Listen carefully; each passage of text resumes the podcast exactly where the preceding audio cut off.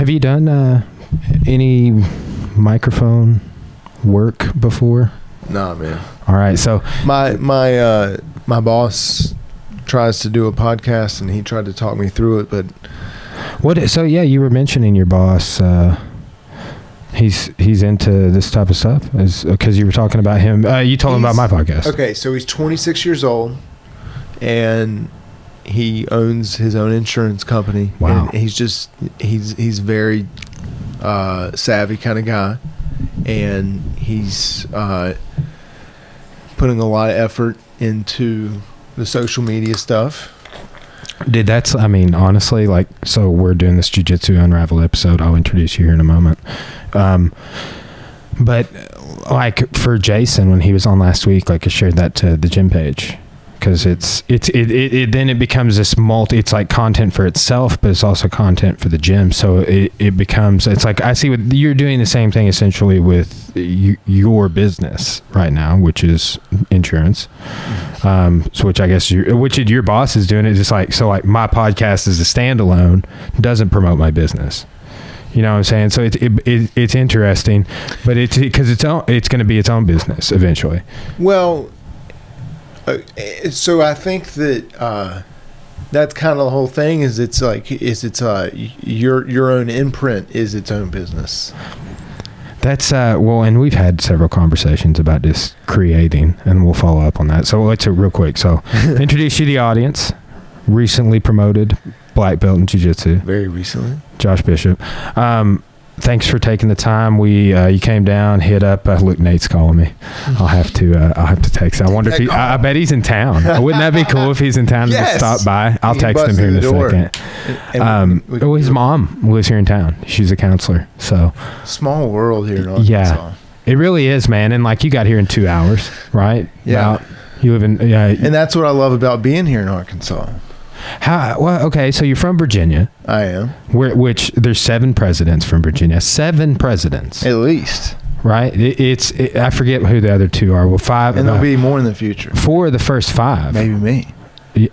You, dude, you're an honorary Arkansan now. Like, you know what's funny is I teach Arkansas history, and like there's some politician that like moved here from Louisiana and then became governor, and I was like, outsider. Yeah, you know. Well, they have isn't in the proper term for that carpetbagger. Yeah, yes, that is that's exactly it. Uh, well, that's more of I guess a post Civil War term, but it definitely applies pre- because well, think Andrew Jackson was that in Tennessee. He came over to Tennessee to become a founding father of Tennessee. Like Tennessee needed founding fathers because we were expanding westward. Yep. This is why uh, your boss should listen to the, my podcast. Is because I'm always interjecting stupid historical facts. He is a big history buff. Um, you know, Shout- maybe shout out to Preston. maybe you and Preston will have to come do a Life Unraveled episode. Oh, he day. would, and man, I bet he would love Uh, it. dude, I love. But this is the best part about doing this is like talking to super interesting people. Like Catherine over here is way more interesting than you. Shout out to Catherine. Shout out to Catherine. She's not on camera. She might be. I don't know. But um, you know, so but yeah, you came down here from Bentonville. You're from Virginia. Uh, how long? How long you lived here? Almost, I guess, about a year and a half. Yeah, which we would have met like right after you moved here. That was when I hurt your wrist. September was when we met, and I'd moved here in April. Yeah, the year Yeah. of my birth, as we, or uh, the month of my birth, rather, as we recently established. Uh, well, so what do you what what do you think? Because I mean, Virginia, um, you know, the Army of Northern Virginia, Robert E. Lee. It, it, we're basically akin to each other because we're both in the South. You know, and that's what's interesting is when I tell people here that uh, I'm from Virginia, they automatically assume Yankee. which Yeah, is they always- weird. Like uh, th- that's very strange. Because, in a relative sense, it is far enough north that people associate because it is it's the Mason Dixon line, right? it is. Yes. And so, and, and so that in- in Virginia, it has that uh, unique feel because it's like, yes, we are Southern. In fact, uh, arguably the grandmother- arguably the most southern. my I mean, grandmother very persistently uh, would profess to me that I was eligible for Sons of the Confederate Veterans. Wow. So, you know, she kept a purse with Confederate money in her. That's I mean that's a part of uh, we we don't identify with how big of a part, but for like our She- grandparents, to look, to, no, listen to what I said. She kept a purse. With Confederate- conf- what does that mean? The it's South will back. rise again. Yeah, yeah. Which what do you No, no, think? no, what do you think ready. about that? She was just waiting for it to happen. I don't. like it was northern aggression going to happen. You know, and that's the thing is that okay, okay. My grandmother told me a story about the first time she saw an airplane. That's wild. My grandpa died when he was ninety. One of my grandpas died when he was he was World War she II. thought it was a dragon because she had never heard of an airplane before. Like she had no relative context. You got to ask. what is this um, thing coming down this? Because it was a it was a crop duster. She lived on a farm. Oh, so it was low, it was low flying. got close to her. Thought she was gonna die. Dean Plank has told some crazy stories like that about like him growing up basically super rural backwoods and like first time seeing things or like uh, when he got out of the special forces people talking about Delta Force on the news and he's like it like shattered his belief system because he's like you don't talk about the Delta Force. Like nobody's supposed to know Delta Force exists, but they're talking about it on the news. Like, like it, like he, but that's different. But he had talked about like when he first, like before he joined the army, or when he joined the army, things he saw for the first time, and growing up super rural South. It's uh, like my dad. I mean, talks about he grew up in Hartman, this place called Hartman. You will pass a place on your way back called Coal Hill halfway between Clarksville and Coal Hill on 64 is, is where my parents and, and family, where my dad's from. And it's super rural, even in the 70s. But that's all in relation to this conversation we're talking about, about the South and the South after the Civil War and how wrecked it was. So my interesting enough, my mother's family, Jewish, moved here uh, to Virginia, not here, to Virginia. I guess in the 40s, 50s, they were not allowed to join any swimming pools or country clubs. I mean, they were Because they were Jewish? yes. Oh my gosh. Yeah, see people people uh It, it it lingered for quite people don't time. think about um people think marginalized groups and they're like oh african americans but like women women like the three most marginalized groups i talk about in us history are women african americans Well- um yeah go ahead go ahead. what were you gonna say No, I was just gonna say, like you know, but some of the some of those institutions, you know, some of those things, like I, I because I have relatives that live in Maryland, right, which is That's a border directly state, bro. line. Look, the the culture has none of none of those things. Like it, it's almost it, it's almost like it, you you feel that shift in culture, and and it's you know there's still people that live in rural areas that are considered rednecks. You know, when i went to asheville uh i was surprised at how rural asheville north carolina was driving in and stuff it seemed rural i don't know if it is oh yeah. Well, that you know, I, I think most America is though, and I have that's- driving all over it. I've definitely got that. I mean, you get past Amarillo, Texas, to like Flagstaff. That's weird. Yeah. I mean, I've driven, you know, I've driven out west a little ways before, and you know, like when when I drove to Oklahoma City, I was, you know, I thought it was crazy how flat the land was because you know I, I've never driven. You driven to far west. Colorado or anything? Yeah. That's uh. So you've driven through We Kansas. went, we went to Colorado Springs. Yeah. And camped at the uh, base of uh, Garden of the. Gods. Oh, okay. Okay. We did go to Garden of the Gods. Yeah. Yeah. Colby uh, and Cora and I we went a few years ago and went to Red Rocks. That was amazing. Yeah. Have you Have you been to Red Rocks concert or anything? We Or just go to the we park? Did, we did go to the park. Um, on the way back, we stopped at a uh, extinct volcano oh wow. in New Mexico, and that is that's the one thing I want to go back to because apparently you can see the Milky Way from there, and I've never seen the Milky Way before. Have you? Uh, no, no.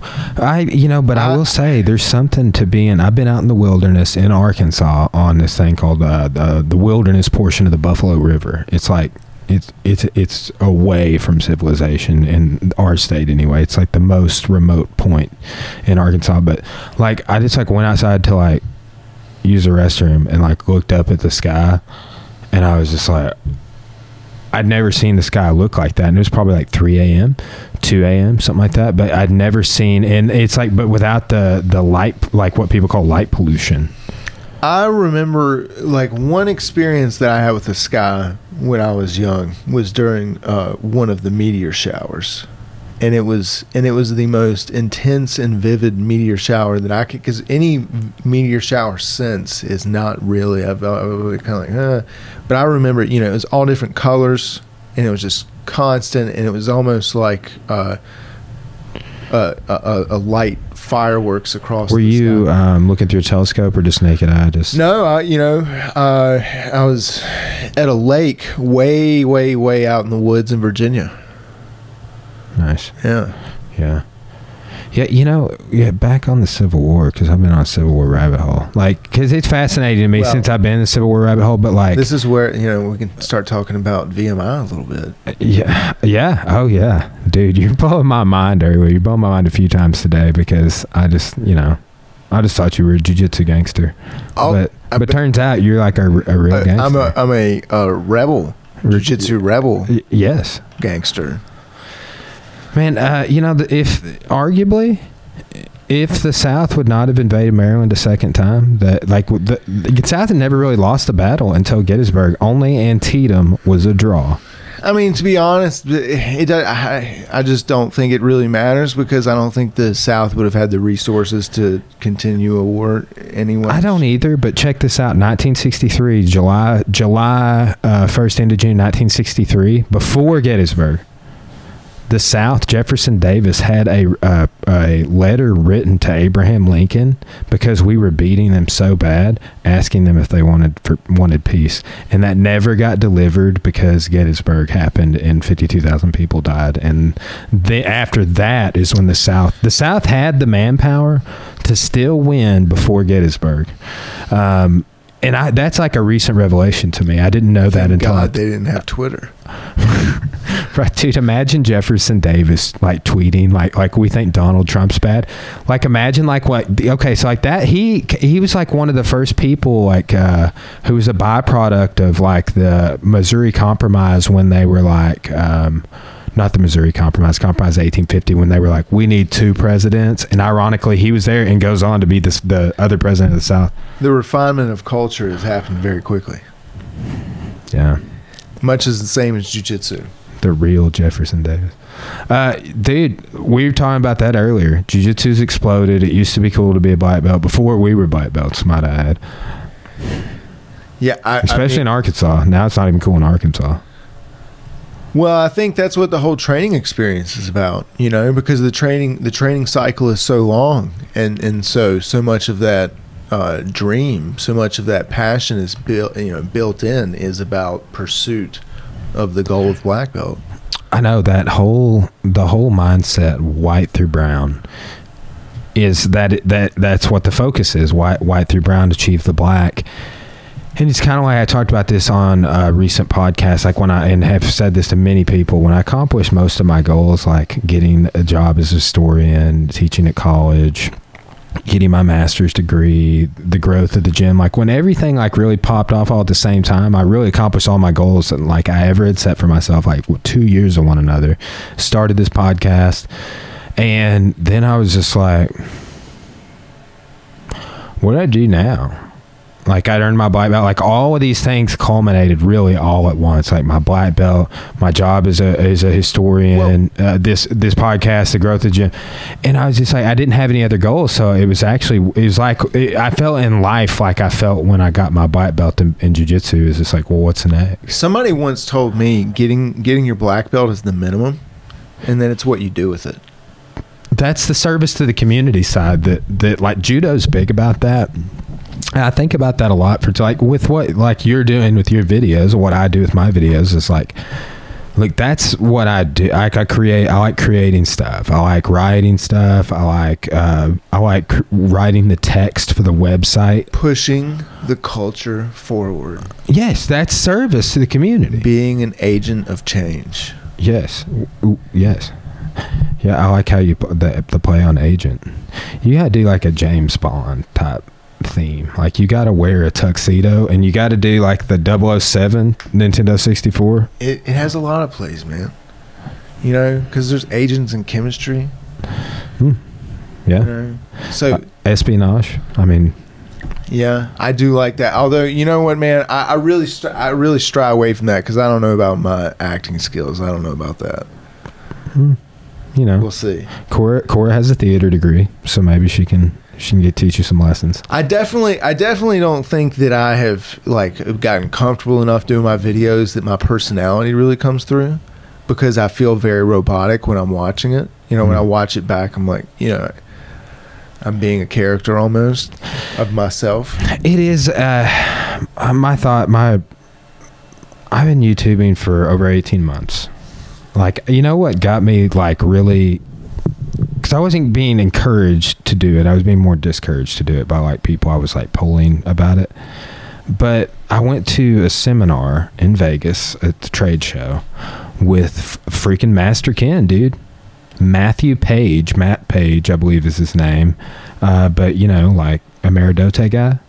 Yeah, Yeah. he taught a thing about how to, like uh, making videos and like what how his whole story and I I was super inspired after that and I just went all in. And it has gotten better. I would say like today we filmed the uh, seminar. Having somebody that's my audio camera guy. I don't know if he, are you have anybody like help like do dynamic shots or you just doing tripod? Man, I, I just do a tripod, and I did that you know, forever. sometimes Catherine will hold a camera for me, and and you know, because really to me it's just about like just doing anything, you know, because I Just get it out there. Yeah, I mean, it's just a piece of me, right? It's a, it, it's another piece of my expression. You know, this is the culture we live in. You know, this is the this is the medium through which we communicate now.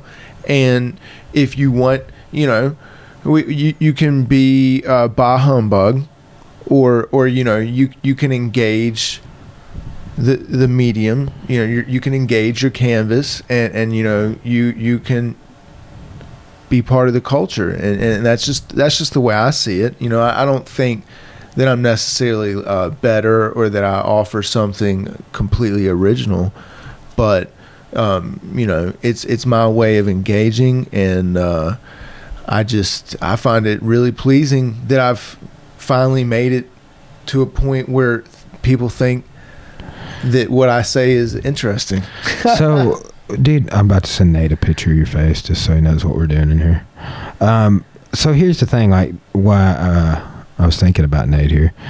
because I because I just want to say, you know, it, it, people may, I, maybe maybe other black belts will even dismiss it, but but I mean, I, I haven't only gotten my black belt in the last month.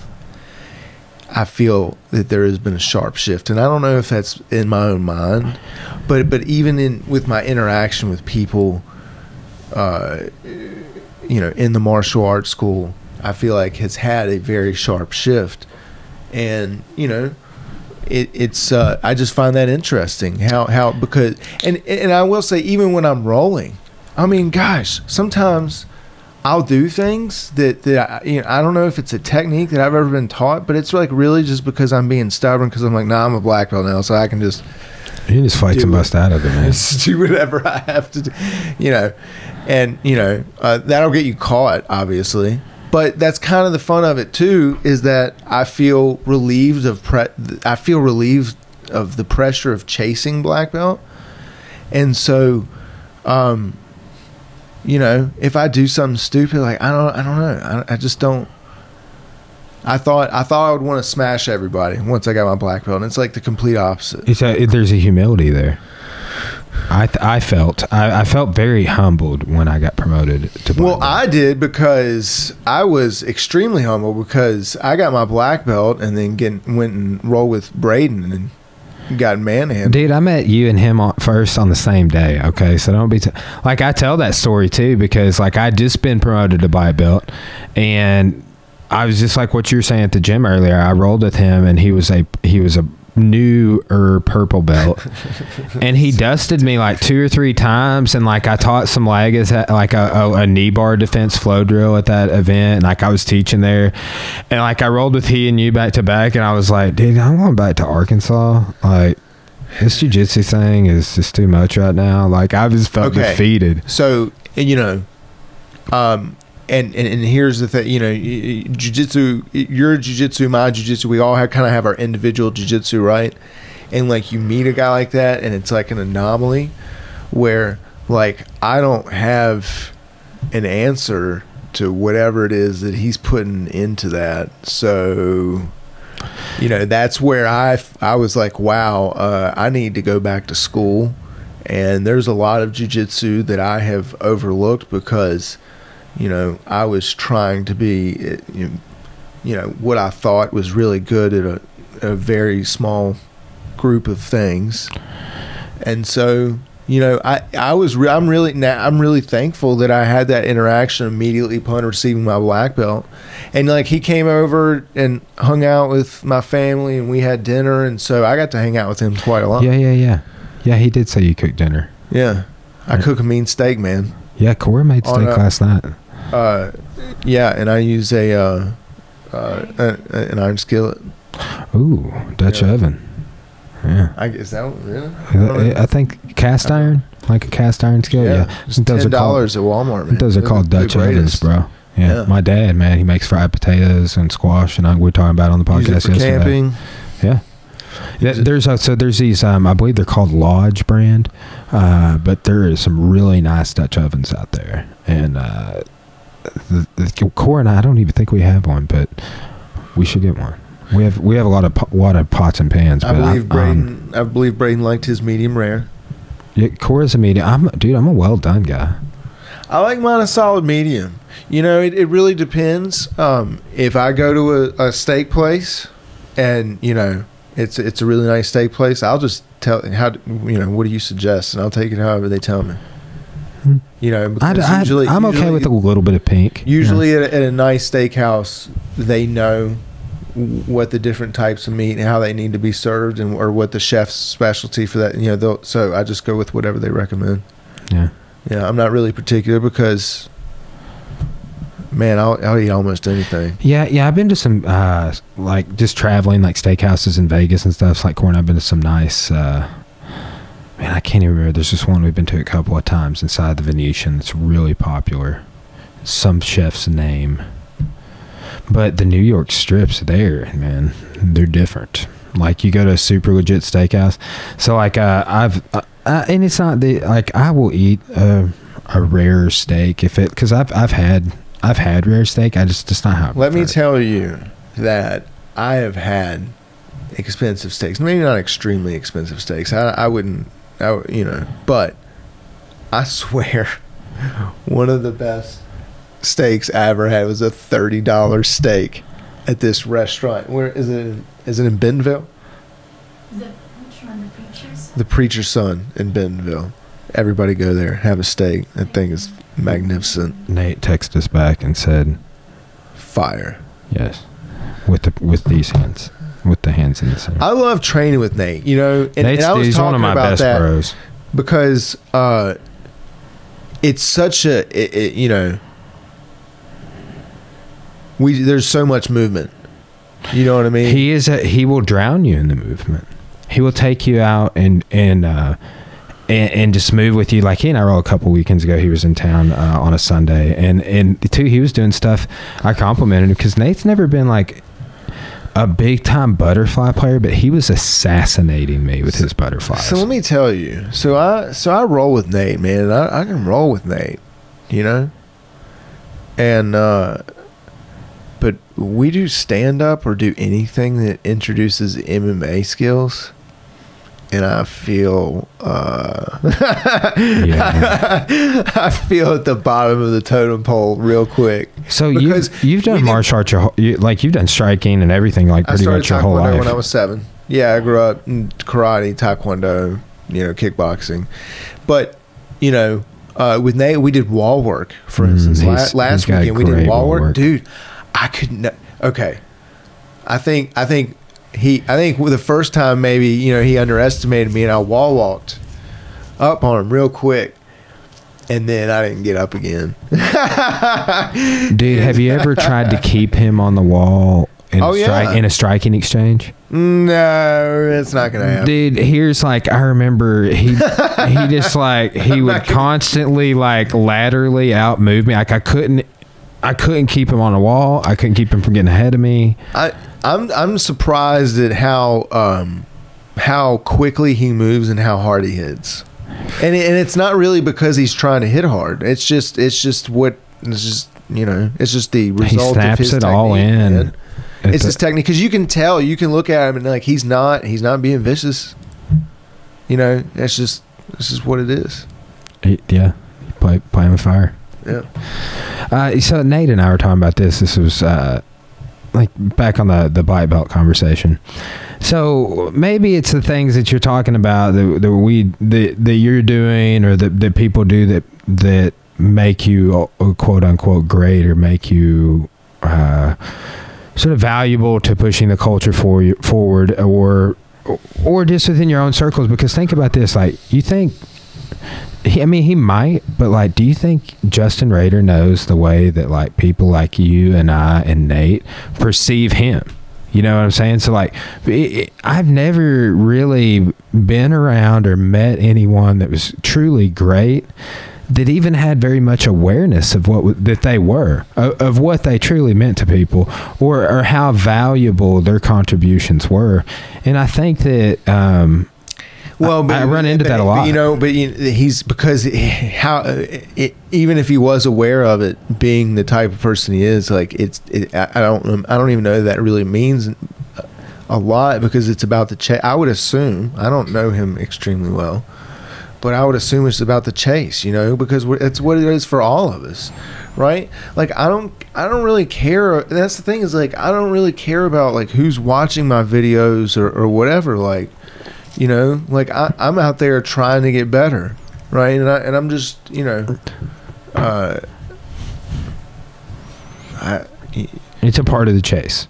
I don't think that the world champion really is much different. Like i think that their pursuit is much more intense than what we could probably imagine you know their journey. But at the same time you know I don't think that they're ever like, all right, I'm cool. I won enough championships, and I'm I'm good now, and I'm just going to bask in this glory of followers. it's never satiated for people like You know. that. Do you think Gordon Ryan's ever going to be like satiated? Like he's going to have enough. but I but I but I do think that you can. I, I do think that you can use that energy in a different way, right? Like like like you don't always necessarily have to make uh, that energy of being, uh, you know, the pursuit of being greater towards being a jiu-jitsu champion. You know, um, so, do you think being a jiu-jitsu champion is even a measure of greatness? In oh, I hope not. have you done, I so have have you competed a whole lot over the years? Man, I competed a lot when I was. A, I, I competed a lot as a kid in karate, like a lot, you know. And I competed quite a bit as a white belt and a blue belt and purple belt, and maybe only a handful of times as a brown belt. The same with me, man. I got burned out. Like purple, I- purple through brown was like insane. I think I did a fight. I I was a purple belt in my last fight, but I didn't fight. I didn't fight again after my son was born. Did you have uh, any MMA fights or anything like that too? Oh yeah, Okay, that's that's that's what you're talking about. Mhm. Kickboxing, yes, boxing. no. Okay, yeah. Not for you know, I did boxing club at VMI. Got smashed because I thought I could do stand up because I had a Taekwondo black belt, bro. What are you talking about? Yeah, I can. Yeah, no, no, no. I know stand up, and I got smashed. It was horrible. So, VMI. Mm-hmm. Let's get. Which, Which you is went really, straight there after high school. Which is really the seed of why I'm relevant as a jiu-jitsu black belt. So yes, yeah, so let's go. All right. So, w- how did you get plugged into there? You t- tell me your whole uh, Huh. whole background with that. Well, I think I was just a delusional teenager. Did you did you get into ROTC at first or something like that, or No, man, I was a wild kid. I was a wild kid, and I thought I'm gonna, you know, I, I don't know what. I had this image in my mind that I was gonna yeah, I wanted to be this soldier type. I, you know, I, I'll I'll spare you the dramatic version, but I thought I wanted to. I don't. Let's say be a Navy, Navy SEAL or something, right? But Do you have to be a member of an armed of of a No. branch of the armed forces to go to VMI? no, Okay. If you graduate from there, like, is it? Uh, like, it, it- look, man. it's not. like, so it's in- a military college, but you're not in the military. In all honesty, I was a very emotionally unstable teenager. okay. okay and and and just and i made a poor decision based on my personality type i thought i'm going to go to military college okay and so i went and wow like a month after i got there 9-11 happened. Yes. Cadet Cadet uh, bro it was it was fallout it was fallout bro. It was wild. It went it got weird. It got really really weird really quick. In in what a ways? lot of so many kids had parents that worked in the pentagon that were powerful people in Washington D.C. that are powerful people in New York. I mean, yeah, I forget VMI where you were at. kind of yeah, a, VMI is it's a feeder. it's kind of a prestigious place to be. Where did Snowden go to school? Uh, Did he go? He- did- I, I've just been on the Snowden rabbit, rabbit hole. I don't know, but I do think it was a military academy. But I do not think it was. Um, I, I, I think maybe I heard it was West Point, but I don't know. I, I could be completely wrong about that. Yeah, Robert E. Lee uh, graduated like second in his class in West Point, if I'm not mistaken. Man, all yeah, A lot of those guys. all did. the all the Confederate heroes are at VMI. So it, it was also part of my grandfather's dream to go to VMI, and he was never able to. I don't know. I, I, I don't know the entire story, but he was a huge uh, VMI guy. yeah. Back So, when VMI and Virginia Tech used to play each other in football. what? Okay, so is there any sort of weird uh, rift? I've, I've wondered this recently about like Virginia and West Virginia, because West Virginia was a state Not- that was created during the Civil War. N- um, no, I but I I di- I don't live. I I never lived close enough to the border where that was really a thing, and and that part of the state is very rural, and so I don't know. You know, I just I don't really have much experience to speak of. But but in the in the, the places that I live, no. That was that was one thing Snowden was talking about was that how much like all of the surrounding areas are feeders for the There were members of the Bishop family that went to West Virginia because they disagreed with the other members of the Bishop family that stayed in the South. That's well, yeah, okay. So check this out. Back on, I just found this out yesterday. You know, before the Civil War even broke out, he freed 150 of his slaves. Really? Yeah, In what, what in what context? he had, and uh, uh, he just he he didn't need them to. He was, I guess, like idly wealthy. He just like he freed his slaves, 150 of them. Yeah. Like people were freeing their slaves in the early 1800s uh, in Virginia, actually.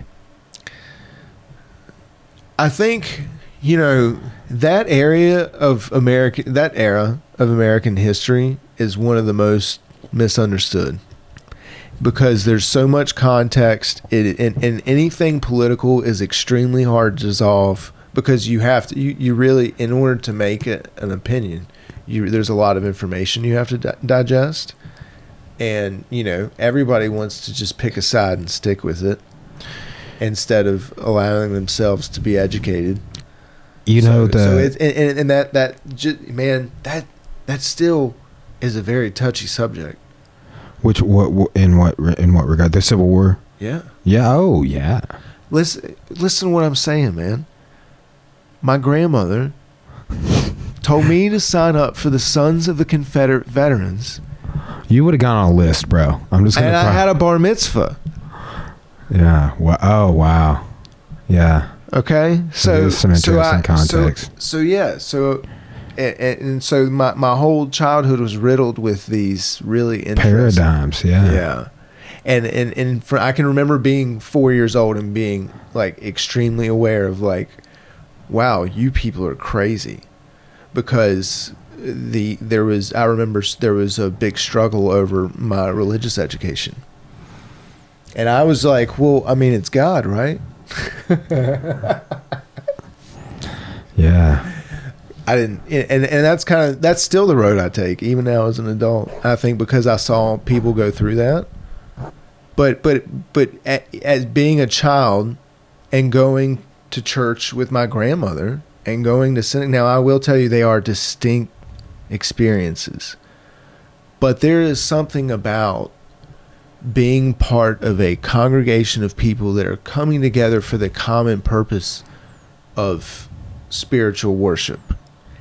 And it is unfortunate that a lot of contemporary religious practice has a lot of ornateness to the point of, you know, being very much uh, a worship of the material or, you know, rather than, than true, uh, the pursuit of spiritual growth. But, um, yeah. Dude, that's uh, th- that's that's fa- it's fascinating to uh, talk with people from the north too. Honestly, like that's everybody I sit down with. I want to know more about their experiences, where they're from, because that like what you're talking about is like people talking about the Civil War. I'm like, yes. so, what are your thoughts on Essex Junto and the Compromise of 1820? And they they they can't put that in context, but they have these far flung opinions about this event, and it's like you don't know the overall context of the history. being so to me because I've been engaged in martial arts since I was a child, and and I now know this kind of gets weird, and and and I don't because everything everything that we do as humans, like every pursuit we do, is imperfect, right? So I, I don't like profess. I'm not, and I don't mean this in like a righteous way, but like when I approach like what I'm doing with martial arts, like it really is like it. it it's it, it is kind of it's almost like a religious perce- procession like it's a real it's a spiritual experience to me because like i i try to have it be like the purest expression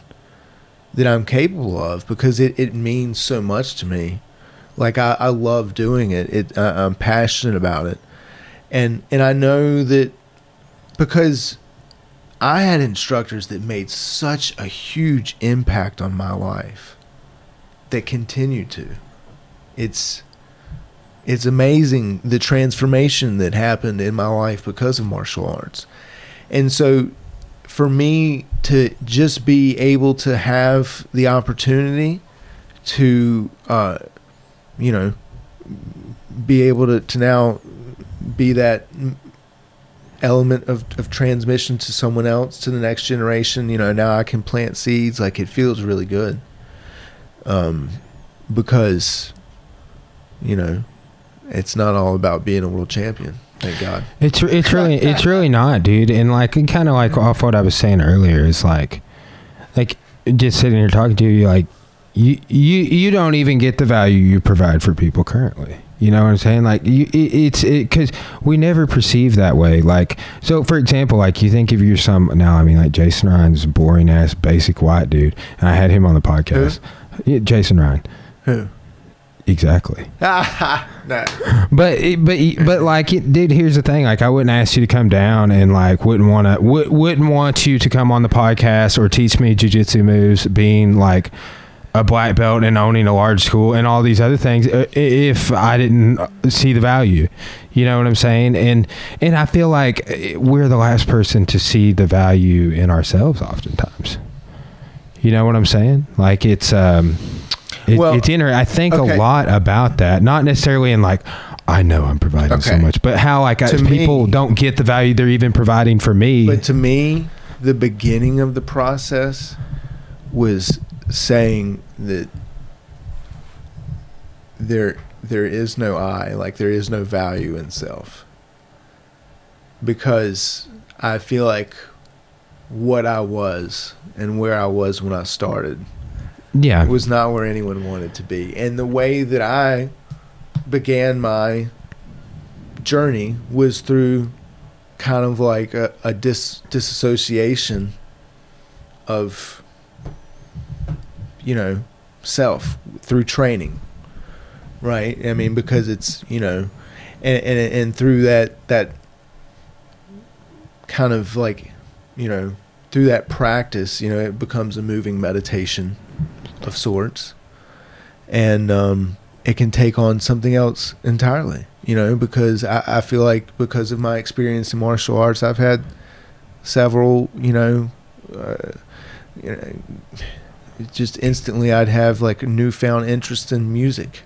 And i'd want to pick up a guitar and start learning. And I, I can't play guitar now but you know it martial arts inspired me to grow as a person you know. And i think it was because when I heard "Take Your Ego Out," man, I but I, you know, I really dove deep into all the philosophy and everything, and I picked up Tao of Jeet Kune Do and read it twelve times over. And Dude, I th- it, it, okay, it's not over there. It was sitting right there for for several I- weeks. Like you said, you can't, you know, just because. And I know that's not Bruce Lee's thoughts emptied out on the paper, but, but that look, okay, look, this what what you're doing right now.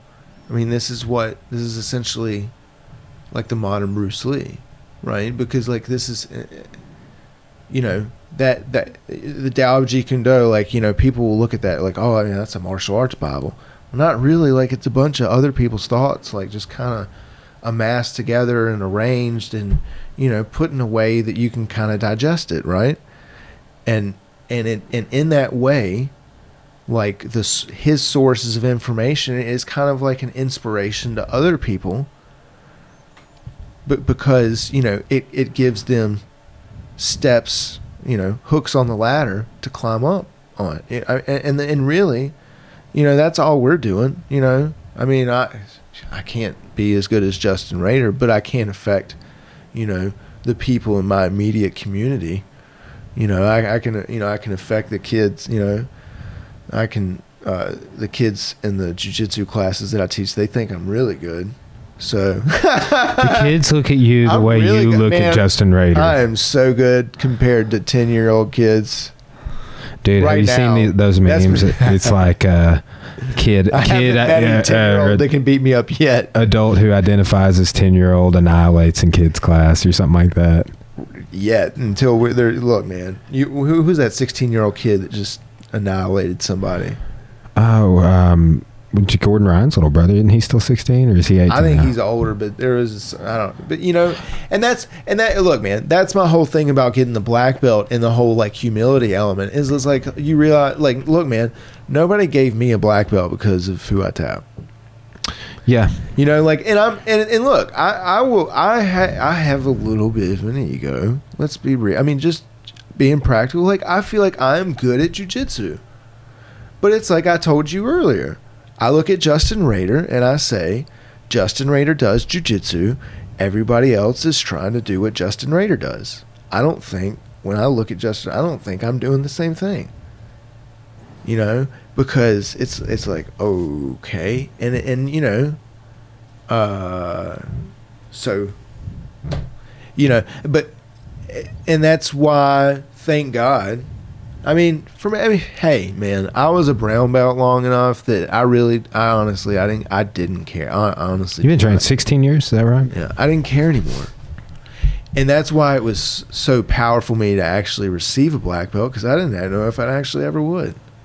But, you know, um, but, you know, we say martial arts, right?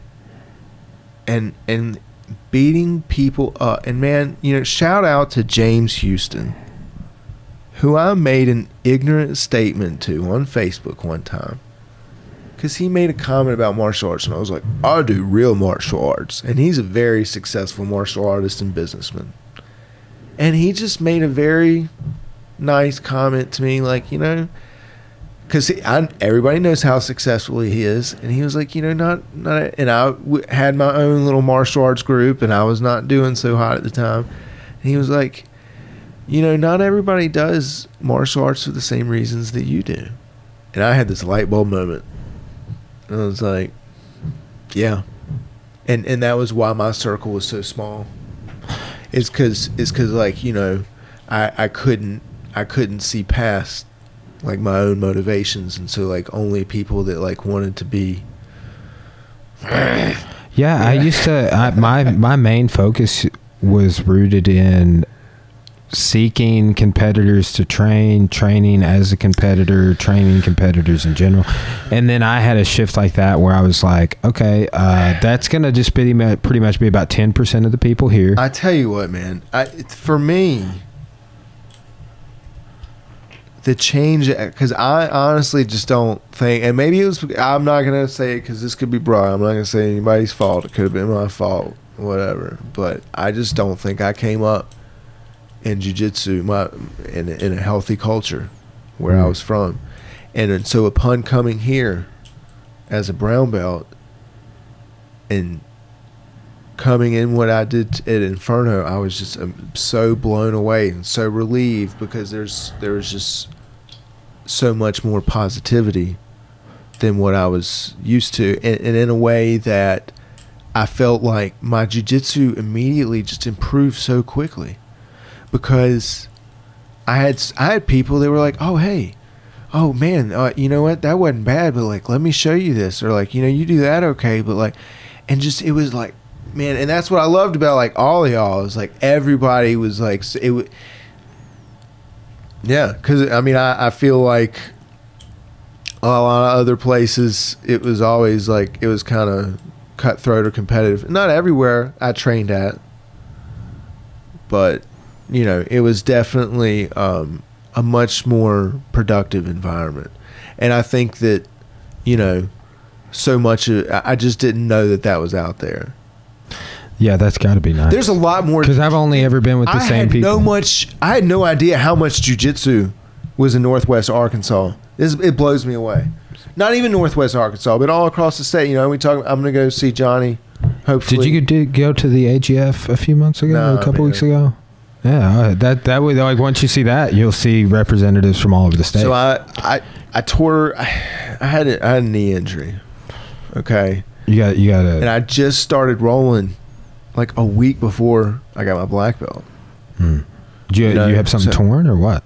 I never went to the doctor, but you know, I couldn't walk well for a long time. I couldn't put, you know, I couldn't bend my knee all the way. Outside, inside? I, I assume it was the outside of my meniscus because it was on it was like lateral cartilage maybe LCL. I've torn that before and it's no it's no fun. It was like nine to twelve weeks. I didn't roll. Yeah, Damn, nine to twelve yeah. weeks. But you know, um, when I was a purple belt, my best friend tore my my pec, ripped the my, my pectoralis major insertion from the humerus. Like you know, I don't have much of my pec left now, and uh, are you are you severely limited by that? By, we were talking about that earlier, dude. I don't. So I rolled for nine months with one arm. Like the purple belt. Did you know when the injury happened? oh yeah, dude, I thought my gi tore, but then the immense amount of pain set in and they had to take me to the hospital. Did you go into shock or anything like that? So, you know, they took me to the ER and they're sitting me in the ER and they were like, all right, man, all right, well, on a scale of one to 10, how bad is it? And I was like, well, I mean, I'm sure, I don't know. And they were like, yeah, yeah, okay. They were like, so what drugs do you want? and I was like, I don't want any. And they were like, what? and I was, and I mean, I was, I was, dude, I was, I was fucked up. It was, it was horrible. I was sweating and like, it was just extreme pain. Wow. I could feel myself bleeding on the inside. You know, and so, um, this guy was like, "You're fucking crazy." He told me that, and I and I was just, but you know, I don't I I was I, when I dislocated my elbow. This my my my back oh, of my oh, hand was. Dude, that happened to one of my guys in a fight once. So they put me on hydrocodone. Then and and I don't think it really helped. I don't. It, it didn't. It didn't stop my pain. So when they offer me those pain medications, number one, okay, and number two, I just talked about being spiritual, right? Okay, so here's my, here's my thing. My best friend fucking ripped my arm apart. Okay, and thank God it was my best friend. Was it It- this guy that we you were talking about earlier? What we do, like we practice fucking trying to kill each other and dismember and like completely like like we practice he took that shit trying to disable someone permanently. Like we, but that's the thing is we get carried away. We get so disillusioned. Like we're we're, we're kind of like because it's like tap, and then we're like yeah ha ha. ha. It- it- But at the same time, you know, you you have to take a le- you have to take a bit of seriousness to your training, because, you know, um, somebody, yeah. yeah. Somebody can. I mean, somebody can seriously get hurt, and so the my, the point of what I'm getting at, okay? So hey, what we do is real. So I wanted to feel that consequence. I didn't I didn't want I didn't want it to be dull because I was like, no, like I practiced this and it, oh look, it happened. So I can take a pill and like forget about it or like or I can like or I can remember for the rest of my fucking life what it was like to have my arm ripped off and then see what kind of effect that has on my how how old were you when this happened? Like, what you said, five or six years ago. maybe maybe 30 Dude, you yeah, I would have I would have been like, give me extra drugs. so I I went and I sat in the uh in the ER and my girlfriend had to take my friend that just tore my pec. She had to take him to work. So they let they had to leave me. And I was I- man I'm, was like whatever. You know I was like yeah man go. It's cool. I'm cool and I sat I sat there and I closed my eyes and I did my deep breathing techniques and it was the most euphoric experience of my life. And I am very thankful for that injury in a lot of ways because it it made me realize how real it is and it made me like take my training a lot more seriously. Um and you know and I take a lot more I hey when I'm teaching jujitsu you know I I take a lot of pride in teaching jujitsu that's not going to get somebody hurt and I do not allow an environment that's going to allow somebody else to get hurt because I know you know he was my friend he did you know he's trying to kill me but he didn't know he was going to do that to me Yeah. he was just ignorant you know was he the same of- rank as of- you or newer? no. I was a purple belt. He was a fresh. I don't know. He might have been a white, or you know, he was a fresh blue belt. And he got a hold of my arm, and I was like, ha, ha. you know, I was fucking with him. And it, and like, no, and it's because here's the thing, man. You let a 16 year old scrawny kid get a hold of your arm and stand up over top of you, like they can rip your arm off if they don't even know what an arm arm bar is right? Like, you know, t- to be honest, like we we practice this art and this science and everything. Hey, grab a hold of something and twist it the wrong way. Like, or, or twist it too quickly Yeah, while somebody's mean- relaxed or you know, I mean, really, and, and, and like think, you know, we don't allow that because, you know, there's no there's no fun in that game.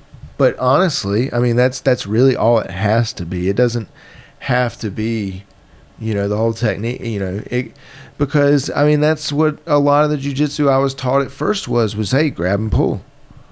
yeah, I know. I and, do, and if it and if it doesn't, then you smash it first, and if it if you can, you fold it fold it in half, and then you smash it, and you grab it and you rip it, and then twist and then pull it up. you- Yeah, that was the jujitsu I learned. Do you have a better metaphor when teaching students now? I because I have a way I explain to people on finishing submissions that I think. So so uh, somewhere uh, uh, immediately after I was injured, uh, you know, and I rolled for nine months with one arm. So I made it a point to tap everybody I could while I was rolling with one arm. Because it was kind of like, well, I mean, you know, I mean, yeah, of course I got it. Yeah, I got one but you know, immediately I realized how much technique was lost in the greed of trying to tap our training partners. Cause yeah, okay, Brian, you and I are both black belts, and we can grab one of us can grab an armbar and pull and finish it, right? Yes, sure. because you know how to finish an armbar and put your hips into it, and there's no way that you know, or you know, if we're if we're flow rolling, like in trying to allow each other to work, like you know that like there's a 50 transitions that you can go into, and, th- and that's my whole point about being a black belt and like learning the rest of jujitsu. Is it's like you know. I've been so focused on like when somebody tries to armbar me, just getting my elbow to the mat so they can't armbar me. Like that's it. That's all I've ever tried to do. Right? And I've been really, really good at just not giving people opportunities for arm bars. But like I probably really suck at defending arm bars. Man, if you think about it, uh, and this may not, this may just be true for us, me, whatever. But like, I feel like submission defense is one of the least covered things in all of jujitsu. So I have all, I have always taught. Okay, the way that I like teaching jujitsu because I've taught other things, but the way that I like teaching jujitsu is okay.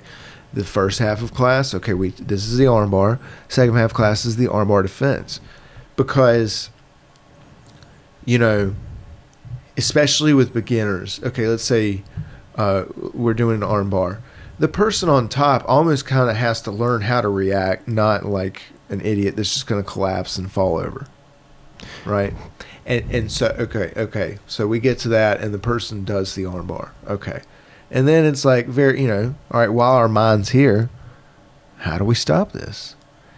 Because then that opens up to maybe what you teach next week or it doesn't have to, but you know, I and I just feel like teaching submissions as the objective in class is not always the best method of teaching jujitsu, but it's but it's so common because that's what everybody wants to see.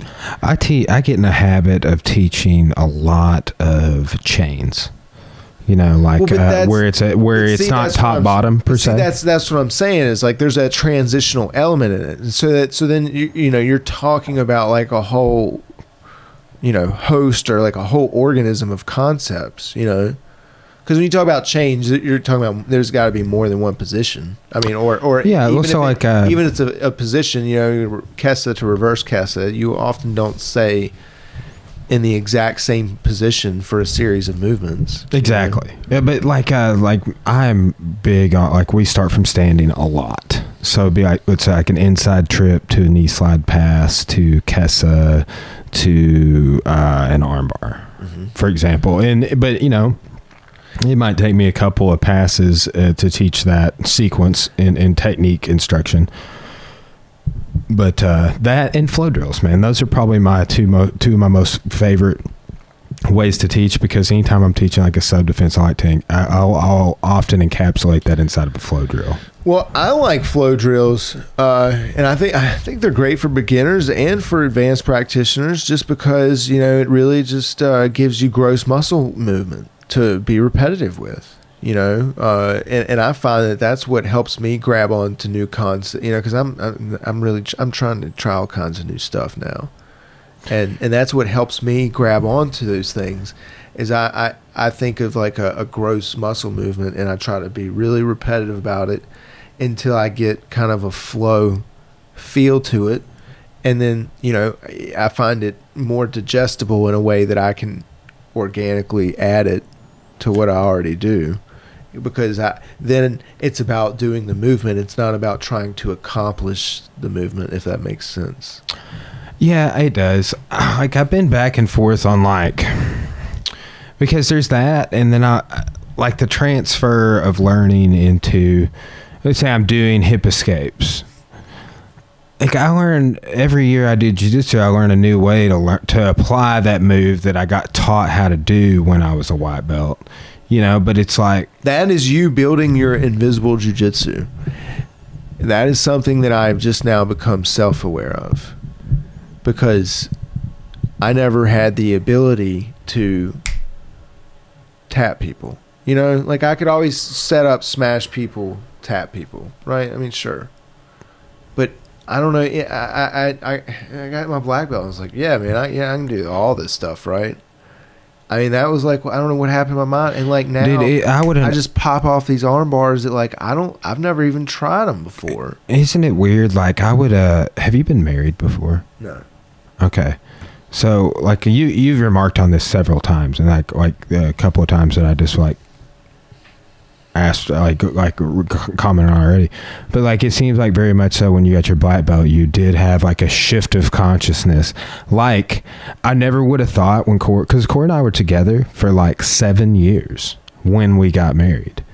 And we've been married for 3 now. Uh but I would have never thought that the day, the night of the wedding ceremony, that when we got married, day after, that I would feel like the way you're describing right now, there's like a difference in how I perceived myself in relation to something else, her.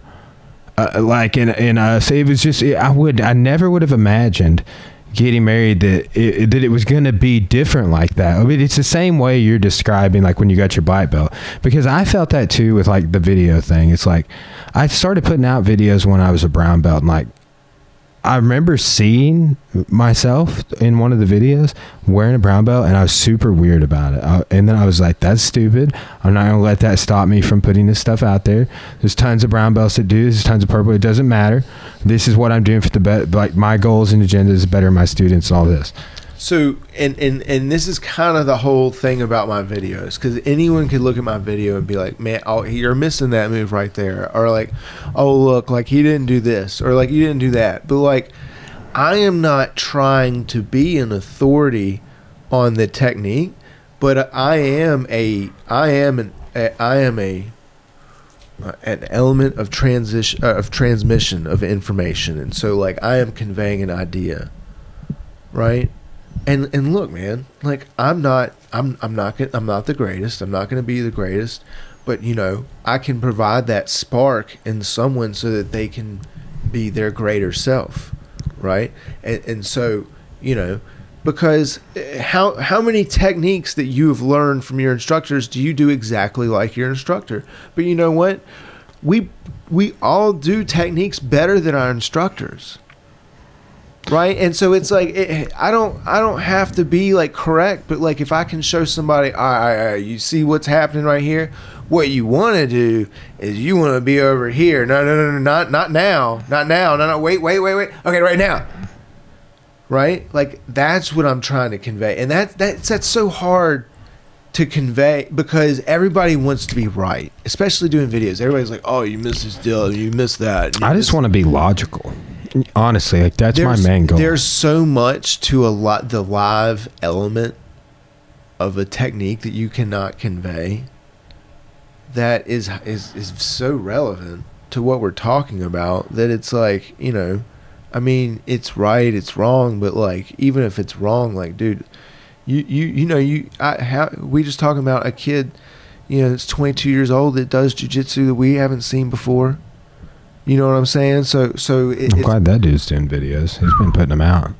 yeah, dude, I've been posting all of his stuff because I shared him. To, I shared one of them to the group the other day for sure. yes, he is, and, and that's exactly what I mean about, you know, I, I don't know. I mean, not that, not that. God, I'm not, I'm not gonna be, I'm not gonna like sit out and die out the pasture, but I honestly feel like, you know, real jujitsu is about what the blue belts and the purple belts are doing, because you know it's our job to keep up. Because good God, I mean, we're dumping everything we know into them, trying to think that we're really like. I want to, I want everybody to think I'm a really good instructor, so I'm going to teach them all this stuff, and like, we think like they're not listening, and then all of a sudden, Yeah. all of a sudden it's like, oh man, like you're really good at that. Where did you learn that? I, got- I had a guy just promoted to blue belt after it, it, two years. Uh, he was like he's a student, so he's like gone a little bit and over the summers and stuff. But like the dude is a savage, and and like I'm just like man, like And there are enough people doing jujitsu in America now that we just have to admit that just like any other sport, that there are going to be people that they they're better than everybody else. Even even if they're they've been doing it for six months. They might they might tap everybody in the room. And it might be the craziest thing ever, but ain't nothing you can do about it. But that's what I'm saying. That's we can't be we our result we can't be like oh well like just give that guy a black belt and let him start teaching classes because that's not you know that's not how we got here Yeah, Yeah. why do you think there's a, such a difference in the integrity of the art of jiu-jitsu on rank like that versus uh, more some of your traditional martial arts? Uh, I I've thought about that so many times because like the two to four year I think jujitsu's on its way out, bro. How do you feel about that? I think I think the integrity of jujitsu is whatever it wants to be. It, it's it's still at a shifting point where um, it is gaining so much popularity, and and we it's very hard to tell what it's going to be. But um, you know, I grew up doing taekwondo, and I I was I lived through the transition in taekwondo where it was like, holy shit, that guy does taekwondo. You better watch out. To all of a sudden, it was like that foot is not going to hurt me. What are you going to do, bro? Like nobody was concerned about taekwondo after 1992, right? UFC happened, and it was like jiu-jitsu, right? And and so and, and but but then, you know, because and, and what happened? Because like I said, I was a kid, and I, like when I learned, it was the using the ball of the foot to kick to the throat, to kick to the solar plexus, to kick to the groin. Like I established that skill very early on, and then it was like I can remember being at black belt conference as a as a child. It was like you can't do this anymore and our instructors got upset and then they split there was a civil war in our taekwondo organization. And my instructor was the one that went and started his own organization with all the other younger instructors. So you know um, i think and that and a lot of that came about because the influence of sport because it came not about ball of the foot used as, as a kick for self-defense but three points for a jump spin hook kick with with, the foamed it pads. And you can't use your heel. You have to use the t- you know the bottom of your foot in like a slapping action. Mm. and so you know that's when the emphasis became about the sport and like the the form and function of taekwondo ch- changed dramatically in its presentation in the classroom like right in front of my eyes.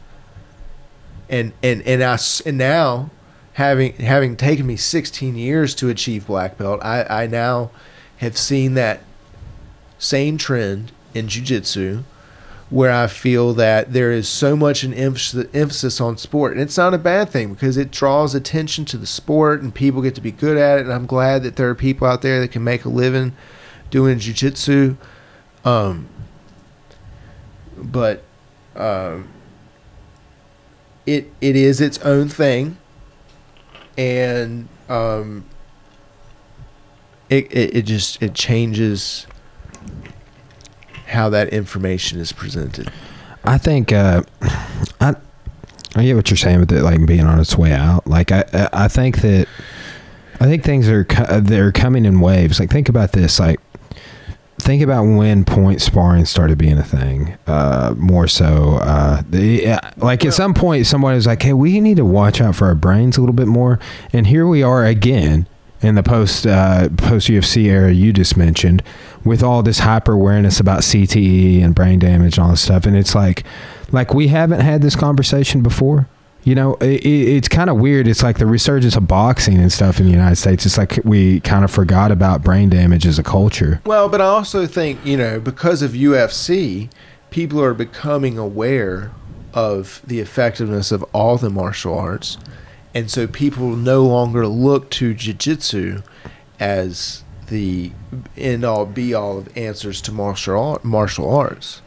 And so I just think that when I when I say that you know jiu-jitsu's on its way out, I mean in no way do I mean to diminish jiu-jitsu because I you know it is it is my primary love for martial arts, you know, but at the same time, uh, if somebody told me, hey, like I want to protect my family, me and myself, in a hand-to-hand combat situation against one possibly two attackers, I'm not going to say do Brazilian jiu-jitsu.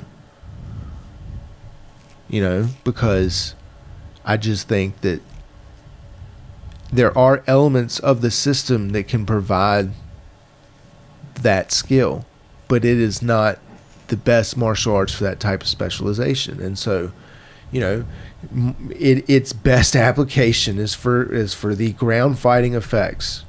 And, and I, I would argue that that's jujitsu being done super incorrectly. Well, and that's my whole thing, it, it- right? Is like modern jujitsu has been completely removed from judo or, or, or, or any type of concentration on the stand-up arts, right? So it's like As a sport, it's like wait a minute. So so how do we just magically get here? And that's what I'm saying. Is like the sport. It's like yeah, no, okay, we can like just sit down and start going, and that's fine because like you know not everybody wants to like punch each other's brains out but at the same time like we have to be truthful that it's it is not the same thing so we have to be careful about saying now when we teach this jujitsu this is a superior martial art is it or is what you're teaching the superior strategy to win a jujitsu tournament and i think that is an important distinction Is more people. So, would uh, follow up question to that is: you, would you say more people are teaching jujitsu right now for sport application versus because, dude, like, uh, like this book right here has got knife and gun defense. Like I, like I- we did all stand up in my I think class. in this era, it can be whatever the practitioner wants it to be.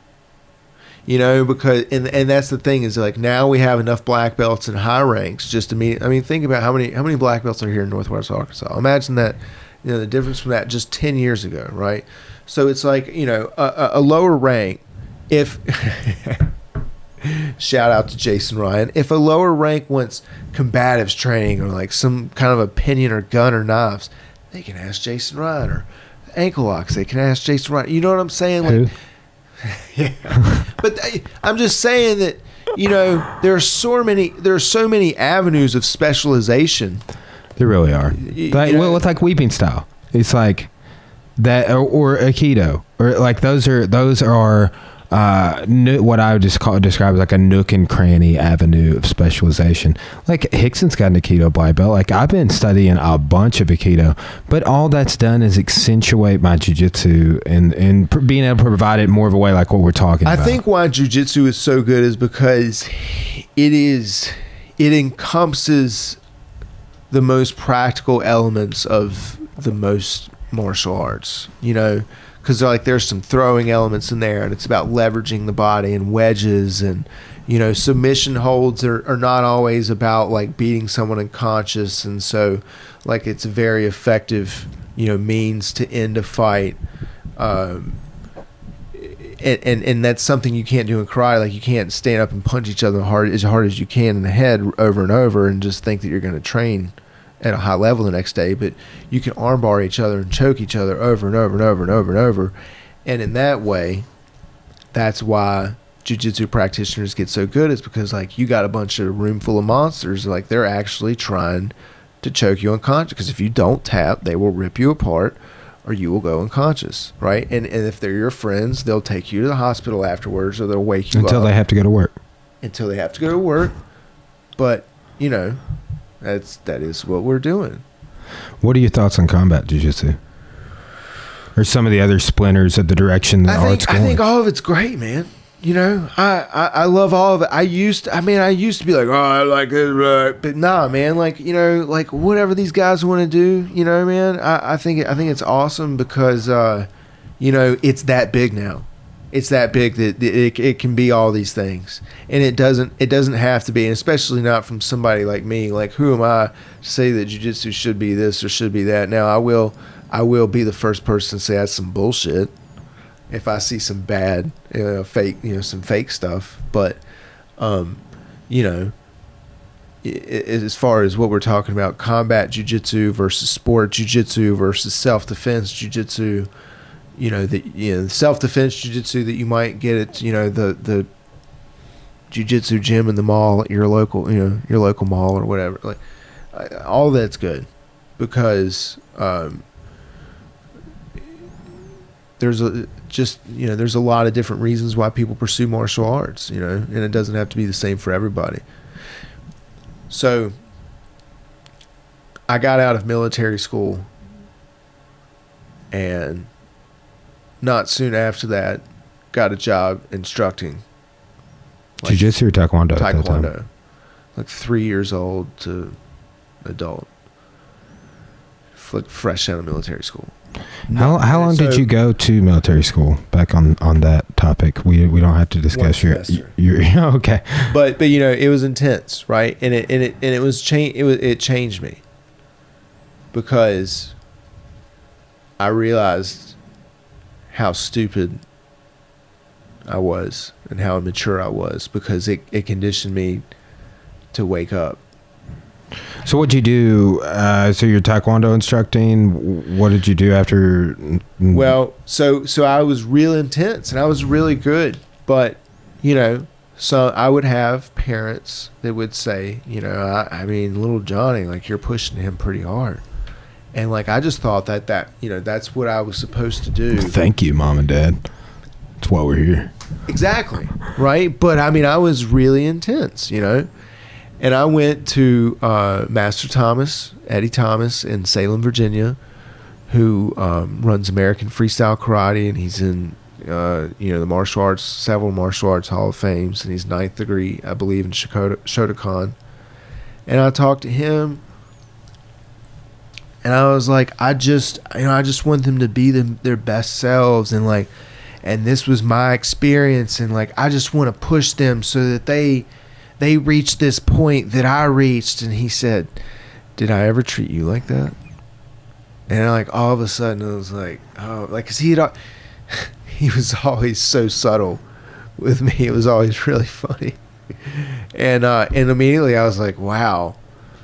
You know um Isn't isn't that weird? That like too. I I uh, kind of opposite a story. Um, I had a mentor when I was in college, and I was her assistant even for a long time, and we we kind of falling out. As a matter of fact, she's she was super intense, but she would always gripe at the students. But I, like in hindsight now, I'm like she was complaining to people that weren't even there. Like it was the students that weren't coming to class or or this or that, but she was always like talking shit or scolding somebody. But it was like it was a sort of a passive aggressive, like they weren't there, or like the people that didn't come to class. But it's like the good students, like myself, got to hear about it, you know. But it, it like and too like so as a teacher, I became a teacher, and I started becoming aware of all these things. Like I was doing that to my students in the classroom. I didn't even realize it. So it's like what you're saying, like it wasn't even done to you, and you were doing it. So then I have those things too. So this is most this is what I am most concerned with as a black belt. Because I feel the most about how I came up through jiu-jitsu because I got my black belt for no other reason than I am the most stubborn asshole that I can be. You kept Right. showing up. Yeah. And, and, and you know, and, and hey man, like I, I admittedly like I wanted to quit. Catherine Catherine, you know, had had a talk with me at one point and like bought me bought me a black belt because she was like no because I had such I had such an experience that like man I had a bitter taste and you know um but I am extremely concerned and interested in how now now that I'm in a, in a position, you know, to be in that per that position, you know, uh, now I'm in a position to be an authority. I'm extremely concerned with how that culture is shaped and what people really think about it. Cuz we as instructors have a completely different perception than what we think our students receive. You know, because that, because I, I, and that was the thing is like I came into Inferno, and like I'm the brand new student, so like the white belts and everybody else talk to me like I'm just blow, you know, in anybody, right? And you know, people like you know let me in on things that like I have no idea that's going on, because you know, or or just or even will you know having a conversation with a, a white belt on how difficult class is for them is so like refreshing to me in a way because you know I I gear so much of my training towards like suiting my own purposes. And that's good for me but that's not good for this white belt that really I should be helping them get to where I'm at you know, and so I, I'm concerned with you know trying to to reshape the energy that I take towards teaching, not to serve those those interests, but but to actually build a better culture that you know where there's better jujitsu being taught, like right? Because I mean. I, I, I would hope that any student that, that I teach jujitsu to, by the time they get their black belt, they can kill me. Hopefully, otherwise, That, that's uh, part of the goal is is that they are better and different and know more than we did at that level. absolutely. That is um, a passing the torch on. I mean that it, because the things that I've learned, like at brown belt or as I've gotten to become a black belt and recontextualize them, and and be like, that's a, I wish I would learn that is when I was a white belt, and then my white belt to get to learn that. Like there's a sweep that Jack Toffer taught me last time he was here. It was a stu- it was kind of like a flower sweep, but like a failed arm drag, and it, it but you don't go under the leg. You don't. Uh, and then he showed a version of a flower sweep I'd never seen. I was just like, what? There's so much jujitsu that's contextual, and I think that's what the the whole invisible jujitsu thing is because it's it, it's it's very hard to convey it in in like uh, okay you know in a step by step sense, but it's like when you grab a hold of somebody and you drag them a little bit and you're like all right you feel that right there, and it's like yeah it's like all right well, you and, and it's like because that is the movement because like if you say you know push them forward scoot your hips out you don't end up in the same position you, you know what i'm saying And- and so- yeah, order of operations can be like okay fuzzy. great example the video i did and and, and everyone when everybody's talking about uh, gordon ryan's armbar sweep from adcc right that yeah it's a move but i mean it's it's a failed armbar Mhm. I do a lot of sweeps from that position, and I I I, I swear like I have I've been doing that armbar since that sweep since I was a purple belt. Swear. Why? Because I had one arm, so I could only do this. I could only hold somebody's arm up like that, and I could only butterfly hook and go back like that, right? Because I couldn't finish an armbar.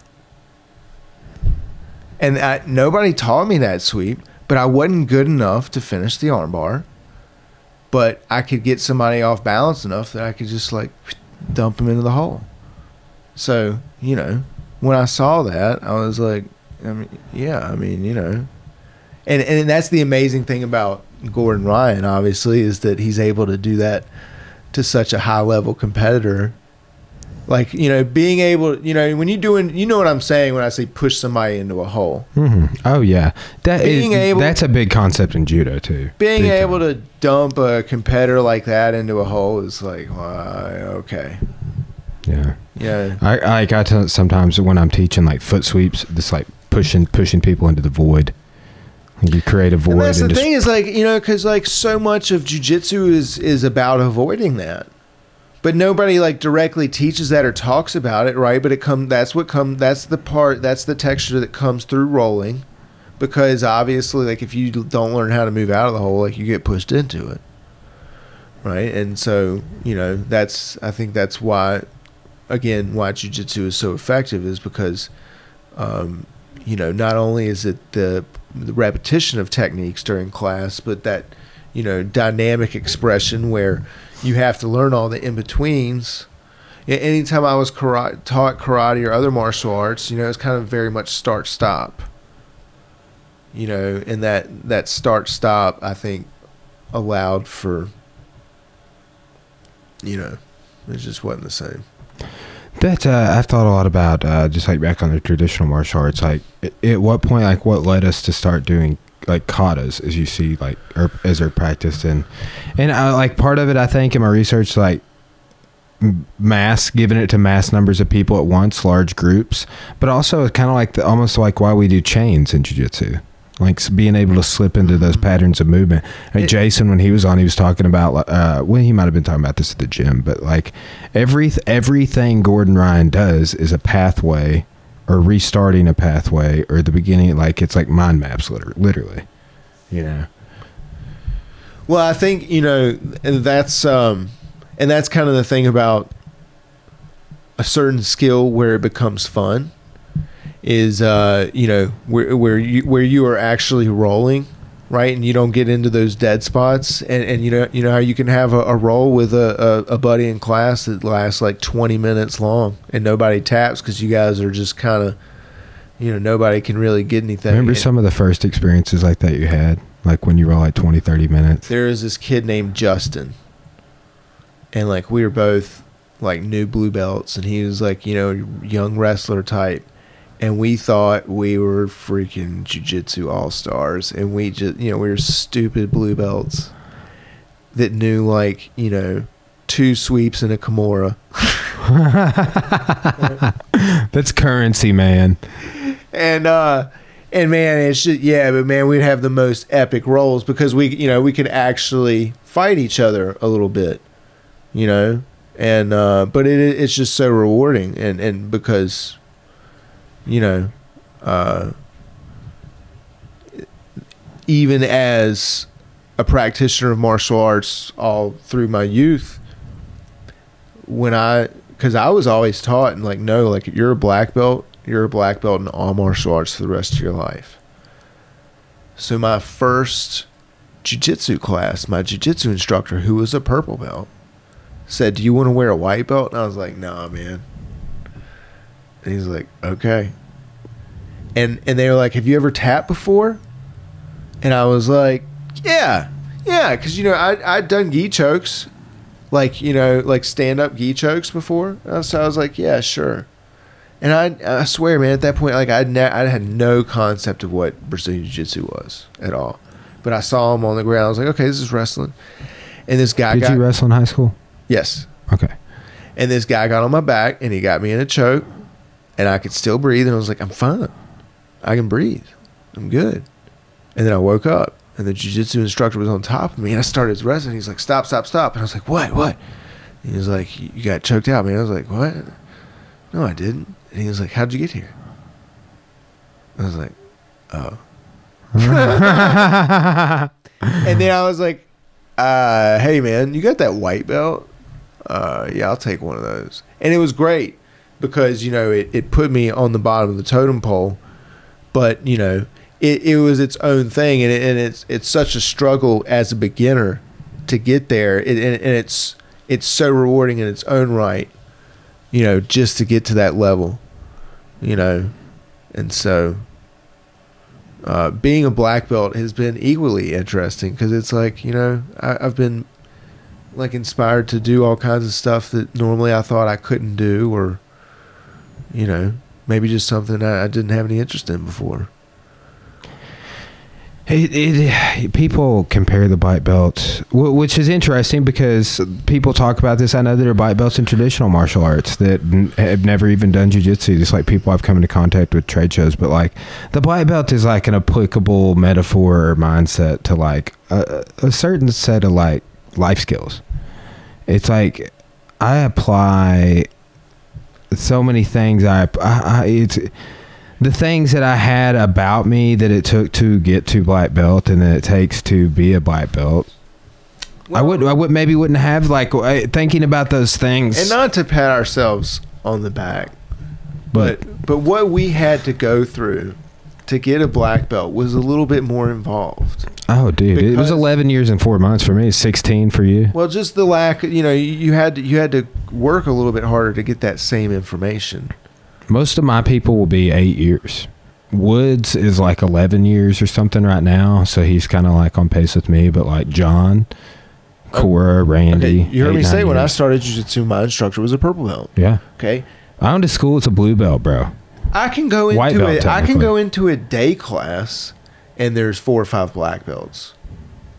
So I mean, you know, that, In Arkansas, yeah.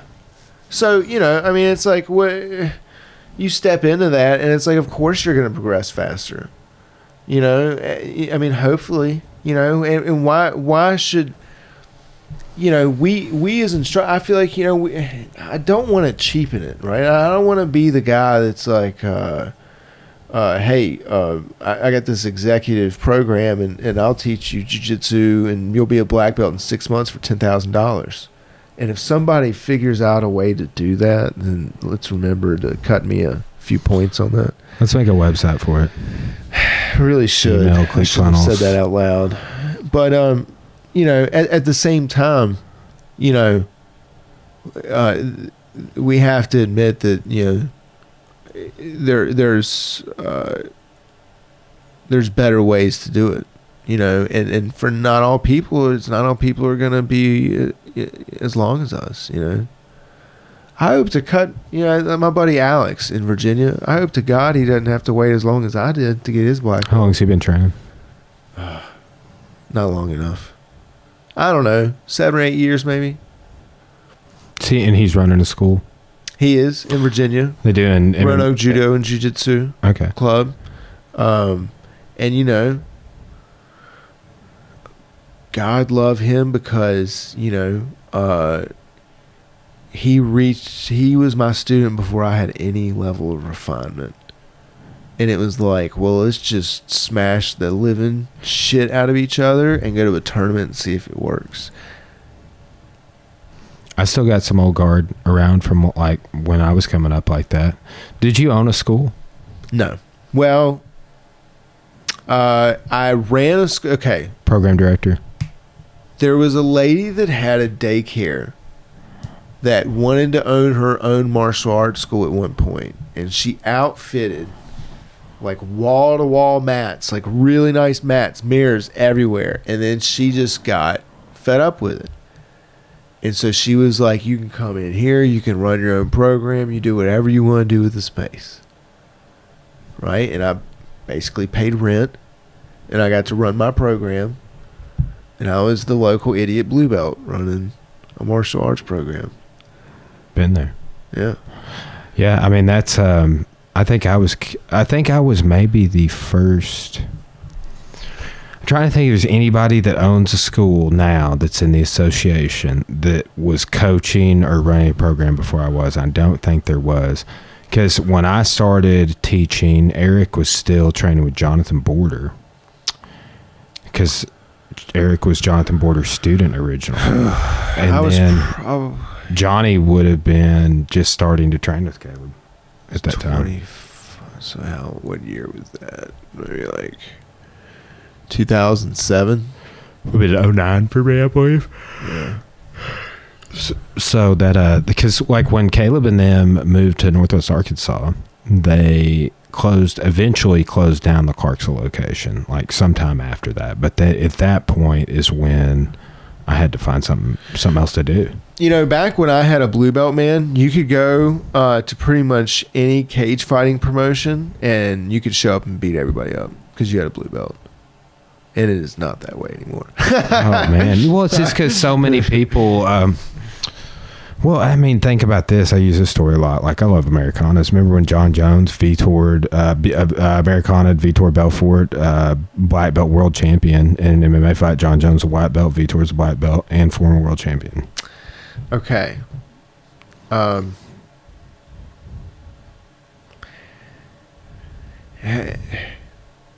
Ha- Have you, you know, we we have to be practical about jujitsu. I, and I think that is important. Like you know, there is an upper limit to all of these techniques that we do, man. You know, like like like yeah, like oh, you pull on something enough, like it's gonna break, but like you encounter an opponent that has, you know, just physical attributes that are a magnitude or order greater than yours, and it can change things real quick. have you i have never rolled with this person he's been talked about on the podcast a few times you ever rolled with a man named robert salinas Yes, I have. what's that like for you You know, I I really appreciate Robert because um, you know, he he has the strength that, you know, he, he can stop whatever he wants to. You know. Um, and so only the best techniques that I have will will work against him. Um but you know, I feel like it is a plague to him at the same time because you know it's like it, okay it's like we talked about Justin Rader like is Justin Rader aware of like being this world champion like like The number hard- of people I respect How that can- have talked about Robert. is how some- can how can he how can he understand how much weaker we are than him you know what I mean? Like, it's not his fault. Like, you know, and, and everybody's fighting so hard, you know, and he's like, what, man? Like, I'm just doing what you guys are telling me to do. Right? And then everyone, because, because we lose, I'm a black belt. I'm out. and Robert taps me. I lose. And it's like, uh, Is he a purple belt now? hold on. And, and then what, yeah. And then what you do is you go, wow, man, you're strong. And what does that say? You got no technique. says, dude, if you weren't so strong, you wouldn't have got me with that. That's what it says because that's that's the that's what everybody wants to say because you don't want to think that there's this purple belt that just outsmarted you and they got you and, and they're stronger than you. You know, and that's the reality of jujitsu now, right? Is like there are people that like, you know, their acumen is higher right? Their their athletic ability is higher, and you can't, you know, you as a black belt, like you can't be jealous of that because that's not that's not your path. You know, I didn't I didn't get here.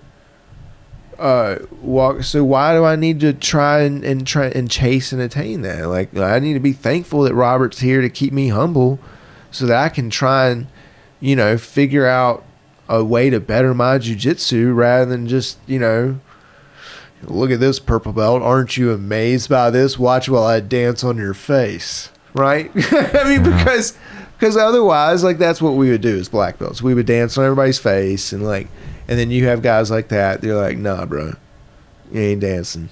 Sit down. And and it's like, oh, oh wow, I got to work. And so you know that's the attitude I take to it. I, I take to it, and you know uh, I try to remind him as often as possible uh, to not break me.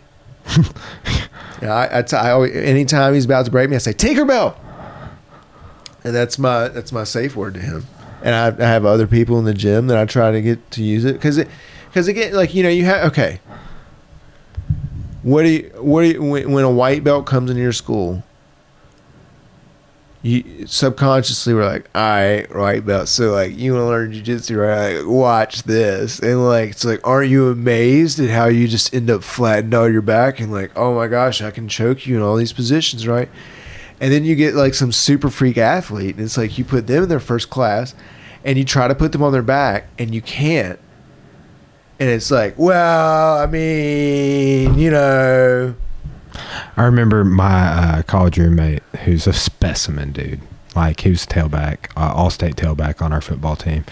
One day we were training. I put him in a triangle, and he just like he just stood up, just just stood up like like it was nothing. And I like slowly kind of undid my triangle and got back to my feet, and I was like, "Yeah, we're done here." So, uh, you know, uh, I did jujitsu in Blacksburg, Virginia, home of Virginia Tech, and so we would often get you know guys that uh, didn't you know make it quite for the wrestling team or the football team, or even guys that were just in the off season and wanted something to do, you know. And I had this guy that was a linebacker. That I Dude, wasn't that Salinas? He was uh, linebacker for the Razorbacks at one point. I, I believe. think he was defensive end. Okay. Yeah. Yeah. Yeah. mm. But um, he uh, I put him in a triangle, and I swear to God, like all he did was sit up, and I and I did. I was stupid, like blue or purple belt at that time, and I, I did one of those triangles. You put your foot behind the back of your knee, and he just sat up and like righted his shoulders, and like my foot popped out. I was like, ah, you know, and uh, so yeah, I mean, I I think it it's it's good, you know, because that it, it will keep your because you know that's the thing, man. Like you know, here's a perfect example. Like like the whole thing about jujitsu. Like okay, put somebody in a triangle, just hold on to it. All right, now they're starting to stand up. Yeah, just hold on to it. Nah, bro. Nah, that is not a good answer. Like if you want to win a tournament, sure, because there's a rule in the tournament that says, hey, you cannot spike this person down on their head. But that is not the jujitsu that you and I were taught. Because if you would have done that in your first six months of jujitsu, somebody would have picked you up and dropped you on your head, right? Mhm. Yeah. So, well, we can't do that anymore. So it's become something different, Yeah. which is cool. Good. I don't want. Do you like that wanna, I don't about? Do you like the slams in ADCC though? I, for ADCC, yes. Yeah, that's ADCC. Yes, that's what they're supposed to do. But that doesn't mean that you know we have to do that. On I like on the, um, in, in in you know school. I like the MMA rule. Typically, is that like you can't you can't spike somebody like on this portion of their spine, but you can spike them like you can arc them onto their back. I just think, look, man, you know, the- look, we know what it is. Like, and you you get the guys at that level, and you're like, all right, don't do this and don't do that. Yeah, okay, good luck. I mean, you know, because uh, you know, I'm glad that there are rules like.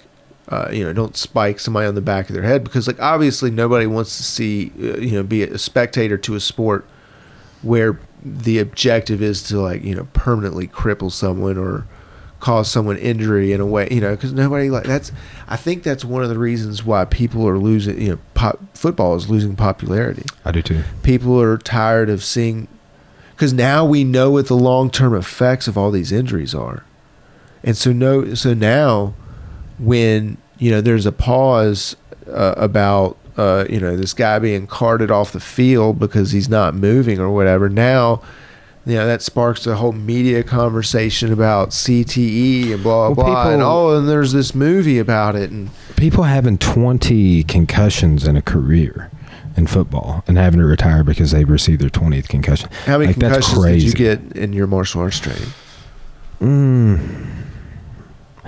That I was charting, probably none. That I was charting. Yeah, sure You know what I'm saying? Like, I, I, I, like, I got hit in the head a lot, uh, but like, never did like I get like rock knocked So out, think- throw But, I, up. but you know what? But I think that's the thing, is that you know the concussion, like you know, consistent trauma over time. I'm worried about how my brain is going to age more than anything. And I think that's part of it. I think we see these guys that are like 40 years Well, old and their brain's aging. Okay, but you know what? And so here's the thing. Good news for you and I. Yes, we should be concerned and we should be highly aware of those things. Okay, and and and yes, that can. Co- but you know what? Thank God for evolution because our bodies are extremely resilient and and built i i i- very tough, right?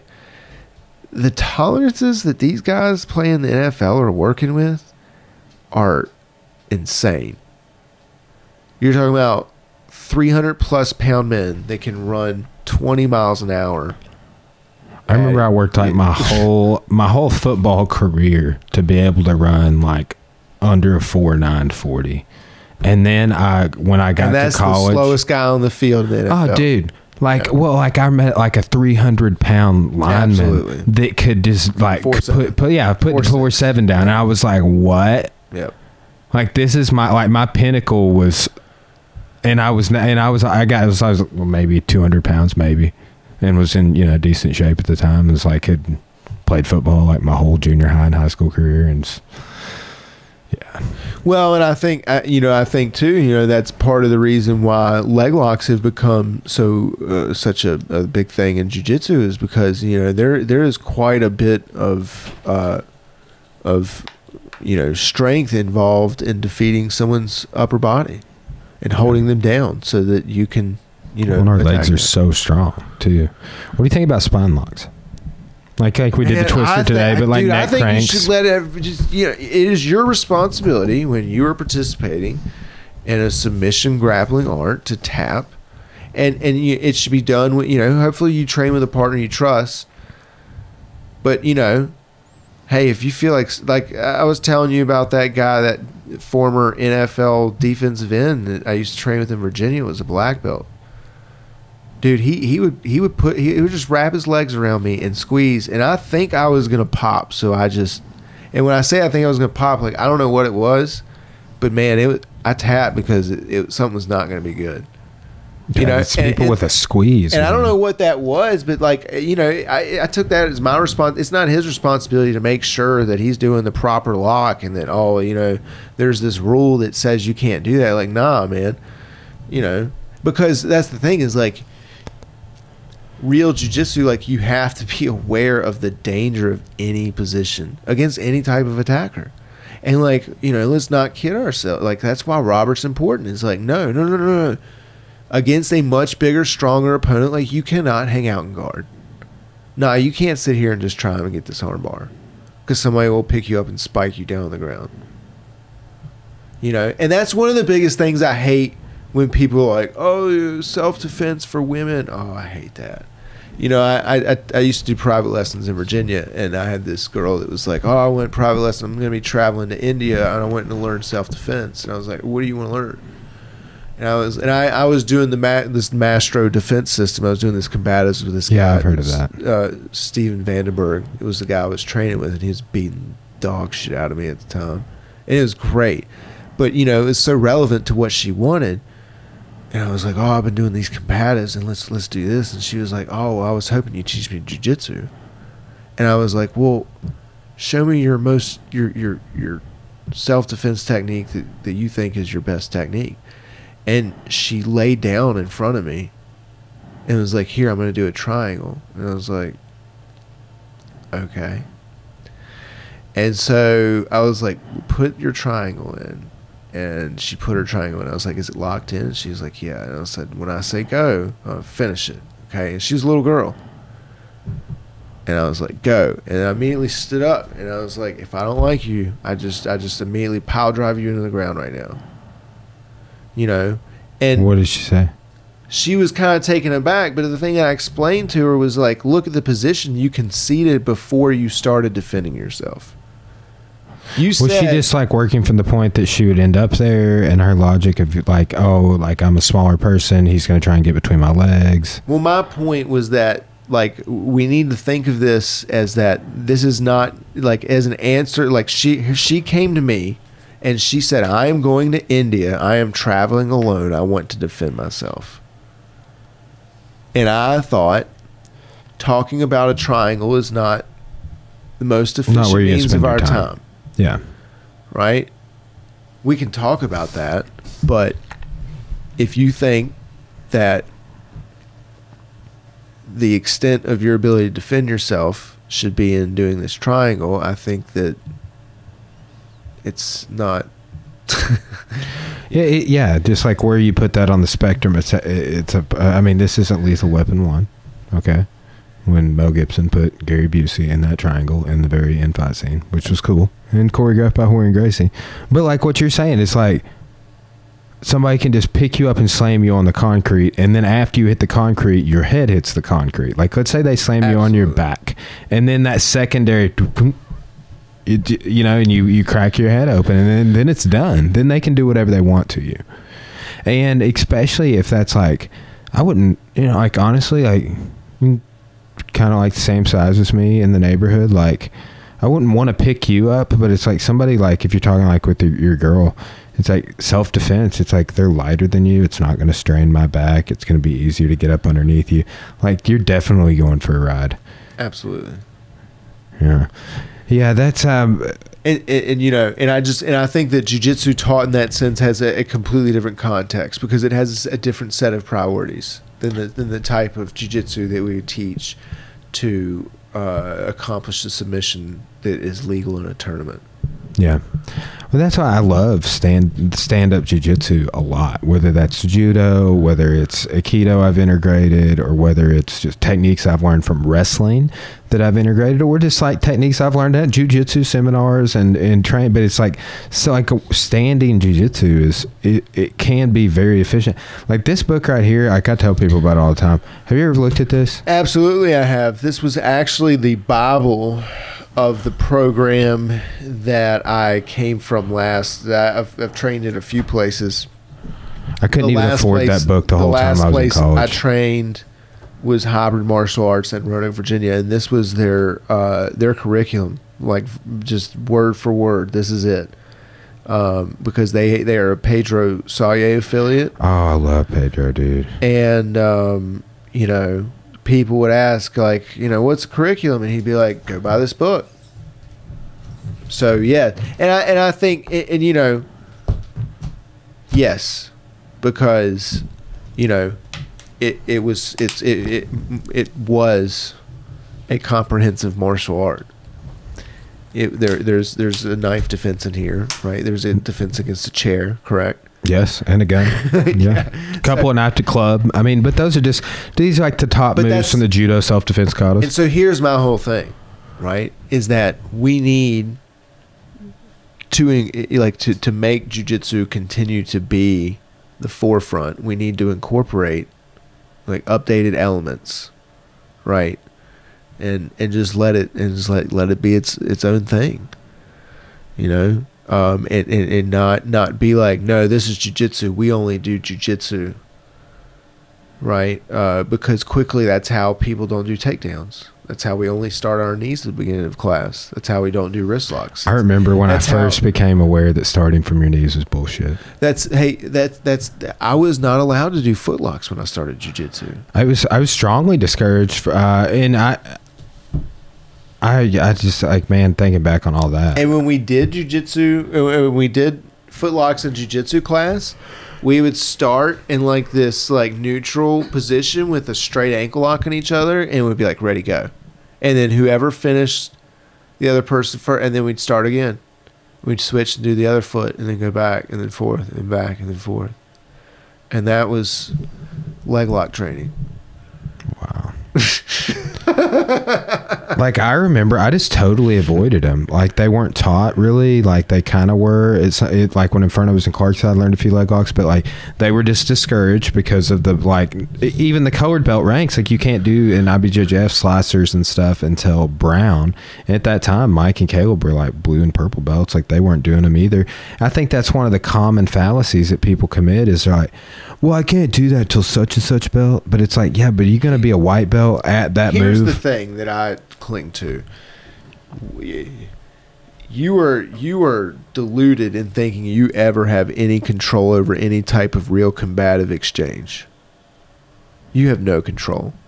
We have more of a perceived control against each other because we have all these scripted responses that we expect each other to follow. Right, but the media, the, you know, the, the the moment you meet someone from another grappling art that moves in a way that you you know is unexpected, you know, it kind of breaks the rhythm of everything you do, right? And you know, I just um, I I think that you know we need to kind of uh, let jujitsu incorporate those elements, and you know, don't you know, uh, don't don't say it's purely this or pure, purely that, because you know that that element's exactly what led to me, you know, not having as much awareness about leg lock attacks.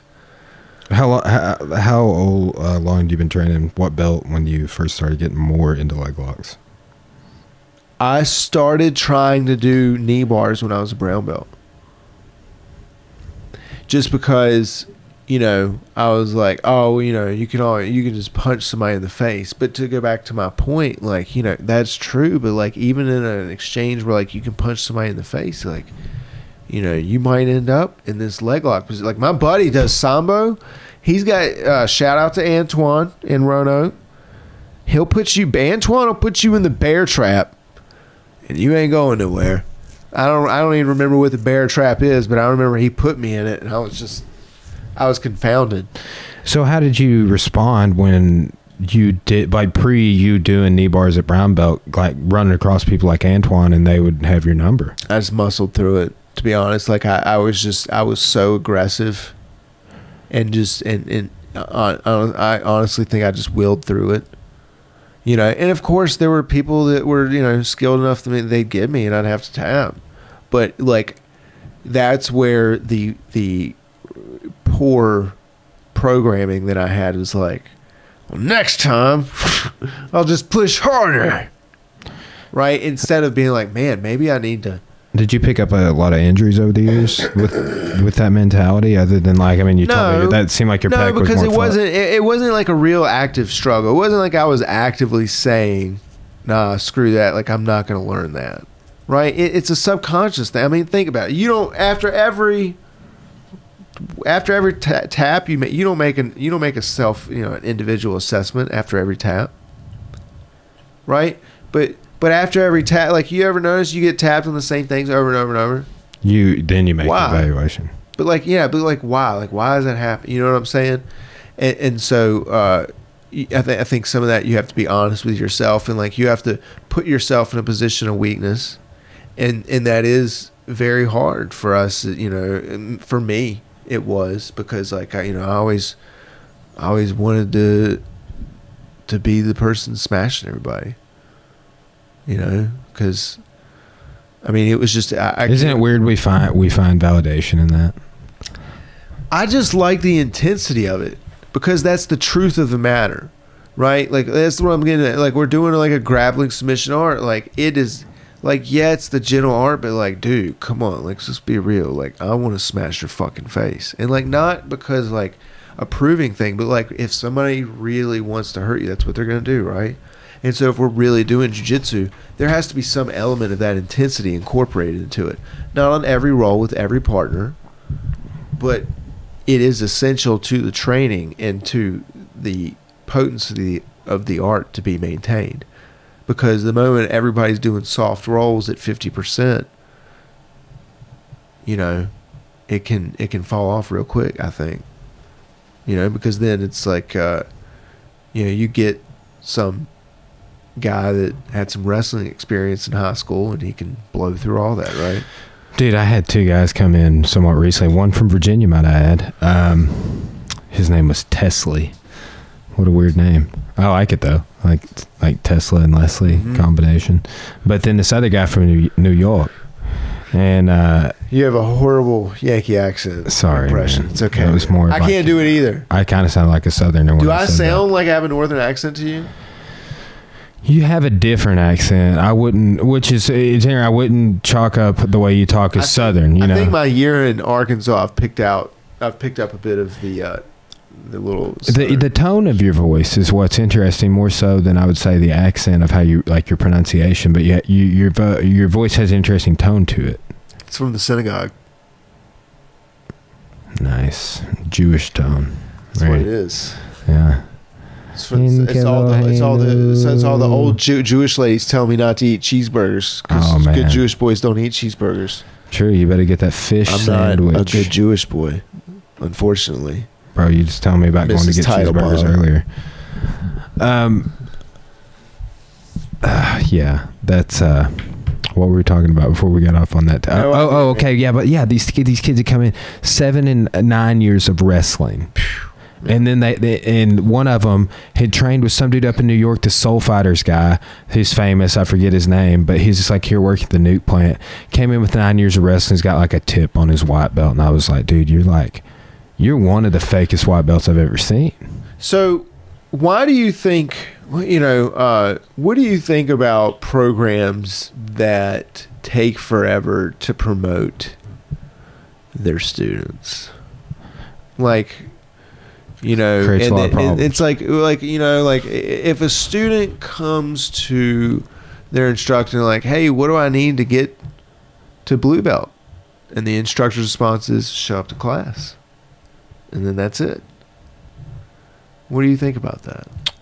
I I personally take like five different things into account on a student when I go to like grading them, like and ranking them. I'm like, okay, how long you been doing this? How long you been doing it at your current See, belt? and you're already Like, answering my question in a completely different way because see, you you completely missed the point of my question because my whole point was that in, in some environments it's like, yo, what the who the hell do you think you are asking me to get your blue belt? Oh, I was raised and- that way. right, Don't but- talk. Don't talk to me about rank. Because your your immediate approach was, well, I have a few things that I like to do, and the first thing I like to do in my evaluation is right, and that is completely different than the experience you will get, and so that's my whole thing. Because wouldn't you say, you know, you say that that was your experience too. What do you think about that old school way versus what we're trying to accomplish? I think it's damaging because so. Why is it like that? I don't know. And then here's where here's where like the one of the first places I saw is when we switched that system of like the old school promotions. Like, because here's what happened is I ended up being. You mean the gauntlet? Uh, no, no. We used to get thrown though. Yes. Well, I I was throwing people at the first black belt conference. We're not doing that shit anymore. Not at my school. Fuck that. I always thought of it like as a jovial thing. Like I never really threw anybody Yeah, hard. you know how the white belts getting blue belts think about it? They're fucking scared, dude. They're so scared they don't want to come to rank review because you got a monster like John that gets off on slamming you into the mat and has a judo black belt, and he's gonna throw you after you've been thrown twenty times. Yeah. Like it's a liability to our students, and I was like, we're not doing it anymore. See, I always look forward to that stuff. You look forward to it because you get to throw an underbelt. No, no, no. Like when when I, it was my turn to get thrown. Like I saw Nate get thrown by his ring finger. How would you like that? All right. Like by Danny Dring. Like grabbed Nate when Nate got his brown belt. Dring grabbed him by his ring finger and threw him, and Nate like made a, a sound I'll never forget. He goes, "Ah," like it was like he was like going over a hill on a roller coaster or something. Like like like when he went up and jumped into the flip, he was like, "Ah." yeah, and so Dring took me um, down an interesting path at the last Weeping conference, and and I will again have to give a shout out to Eddie Thomas for teaching me Aikido and teaching me how to forward roll like I have life in my in my veins because Dring just made a quick change in direction on us, and I had to do a forward flip is all I'd really call it as quickly You- as you- possible. it does become a flip. like like I, I'm I didn't know I could jump over another exactly. I human didn't being like that. know I could roll that quickly, and and I and I was very and I was very specific about doing it in place because I knew that like if I rolled outward away from him, it was going to get tighter. So I had to like roll very quickly in place, like immediately in front of him. and then he just knees you after you get down there or something. Man, just when he knocks on your door, just lay on the floor, man. He's just like, like, like, sir, my door is unlocked. I am on my belly with my fingers laced behind my head. Like, dude, have you? I've trained law enforcement with that guy before, and like one time he was put, he had his, he had me down in the cuffing position, like his knees pinched around my shoulder, and he had me jack that wrist lock, and his shin was like had my ear folded and, up. and so you know there's the que- there's the answer to our question is like it's like before like martial arts was all about killing people right? I mean let's be real. Like you know i mean like really it was much more you know visceral thing. And and and so you know uh, now you know obviously that's not our objective. And so you know it, it kind of ha- we have to change the attitude like it can't It's Jason Ryan's objective. i can't bro. have that same pistols and knives. Have you seen that guy's strapped? Okay, he's got weapons Look, man, on him. We are so we are so confused. Come on, man. Like we like, Like I, I I? like I like no just jujitsu practitioners like um, practitioners of all martial arts like you know like we put on like expensive garments and like we do like pre-scripted role like we're not we're none of us are that really that dangerous like we're we're more dangerous than people that yell at the TV screen that watch NFL. You ever been to UFC?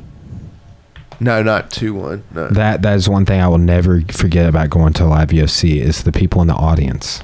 Like like going to local shows is bad, yeah, and they're drunk or whatever. But like the the armchair experts in the UFC audience that are arguing with other people, and yet the things they're yelling. I don't know if it's because they're drunk or what, but it is wild, man. uh, remember when I said earlier that like our in our culture that um, like persistent ignorance has become a commodity. Yeah. You know, and so that's the thing is it's like you know i i everybody has seen an armbar video, and so you're like, well, man, why didn't you just do this? Here's my favorite one. Um, I, like we were at some fights one time in Arkansas, it was like Little Rock, and somebody there was a drunk fan, and there, there was like a, there was like a striking exchange going on, and somebody goes, "Von Flue," like like a strike striking exchange, Von Flue choke, uh, and a drunk audience. It was just like there was like a lull, and like that's all you heard was Vaughn Okay. flew. Let's talk about the old school pride fights. Okay, back in Japan, you hear a pin drop. Oh yeah, audience is silent. So that's the whole thing. Is like is like when it came to America, like there was an entire shift because like, you know,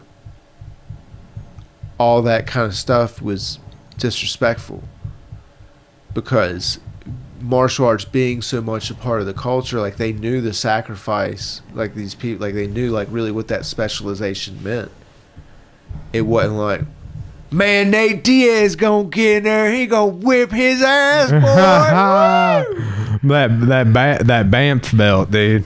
You know, and hey, man, that's a real thing too. Man, let's not discredit that, right? Dude, is okay. So is this really happening? Is is Masvidal really fighting um, Nick Diaz? I got to look at my. Why um, not, dude? That's what I'm saying. Is like you know what these guys are basically doing with UFC, what we're doing with like podcasts and stuff. Like these guys are their own brand. Like what the the, the what belt? The what? B- b- ba- the- Shut up, man. That is some BMF made belt, up bro. shit. Well, too, it Come on, is. bro. It is, and it's. But, but you know what it is? Millions and millions and millions of dollars. And you know what? Uh, that's that's pretty real to me. I bet that's pretty real to them. Yeah, it is. It is, and it's like what's crazy is that they created this other thing that's not a, a, a like a title belt. But it garnered excitement and energy from the fan base and What's- oh man now it's its own thing Well, what to think about this is that belt could theoretically travel to any weight class. i didn't think about that Like that could end up in. well no no what about athletic commissions okay, okay. So let's say this. because don't athletic commissions they don't allow open weight class fights anymore do they Well, no, but look at uh, Nate Diaz is 170, but the vast majority of his fights are 155. So, like, what if he would have won and then he took on a 155 I challenger? I then they beat him, and then that 155 was Max Holloway, and he ended up fighting a 45er. So it's like it could Yeah. because people skip, and once, dude, once the 55 to welterweight jump goes away, like once it's 55 to 65 and 65 to 75 and 75, like once they get rid of that gap, i really wish they would bring back open weight classes I wish I wish we could get some more like uh, not I hate long ter- long form tournaments, but like a one night eight man tournament and stuff like that. Because let's be real, man. Like, not everybody is going to choose to do the open weight classes, right? But like, that is, and that is so entertaining as a fan. Yeah, Because we remember, dude. You remember? Was it Royce that that freaking Kimura, that sumo wrestler? That Uh, was what the is most. that guy's Kimo. That was the most amazing thing that I'd ever know. This, I thought. Well, yeah, yeah, you're right. I think you Was it right. Kimo, I think s- K-I-M-O? I think so. Man, that was the most amazing thing I'd ever seen in my life. You know, because you would never think before that, and that, and you could tell the guy that got chemo, he didn't think it was going to work either. Yeah, yeah. You know, so I'm trying to think. Of, did did that guy fight the guy in one boxing glove? I'm trying to think. I need to go back and rewatch some of The those. early- Dragon. Yeah. Oh man. the dragon. You're talking about the black dude. Yes. Yes. Yeah, the I- I- oh yeah. I don't want to break my hand. I'm gonna whip this. Hey dude. man, he he he was a legit guy for a long time, you know. But that's that's the thing is okay because I came from the karate background, and the thing was when jujitsu started becoming popular, all my karate friends were like, "Well, Oh no. I But I can never be think taken that down is to the chemo. ground. Kimo is uh, this dude. Kimo's a white guy." Yeah, you know, it was it was I think it was uh, either a sumo wrestler I can't remember. I thought it was a sumo wrestler, a Japanese dude. Emmanuel Yarbrough. That's not him. Uh, Joe Son. But you know what I'm talking about, where he's underneath the 600 pound dude. Yeah, I got. Yeah, here's the fight right here. It doesn't say who though. Yeah. Hold on, I'll just throw it up on the uh, on the TV here. Oh, wrong TV.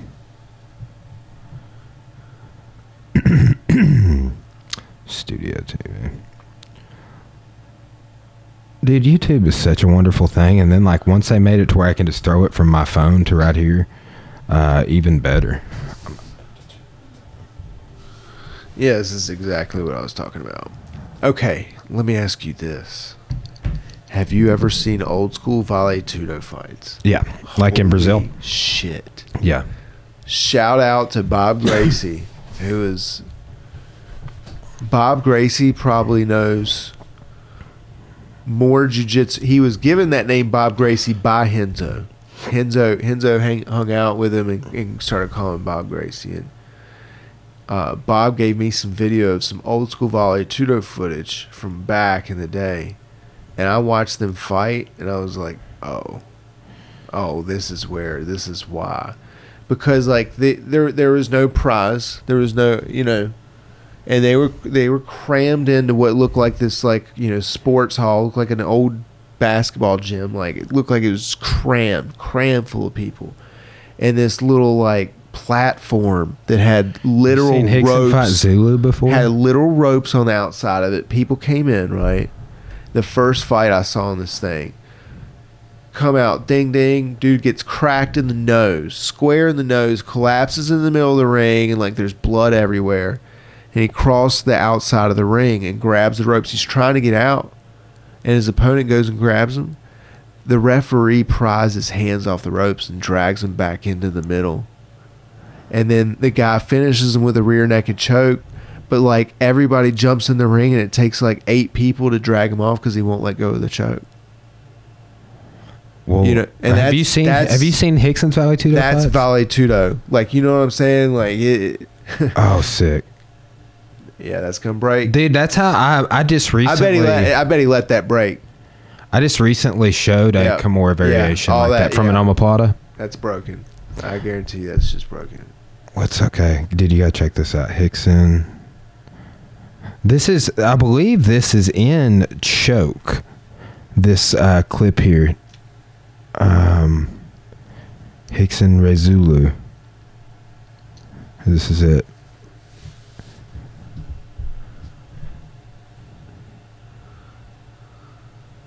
I usually have this hooked up so it comes into our earphones.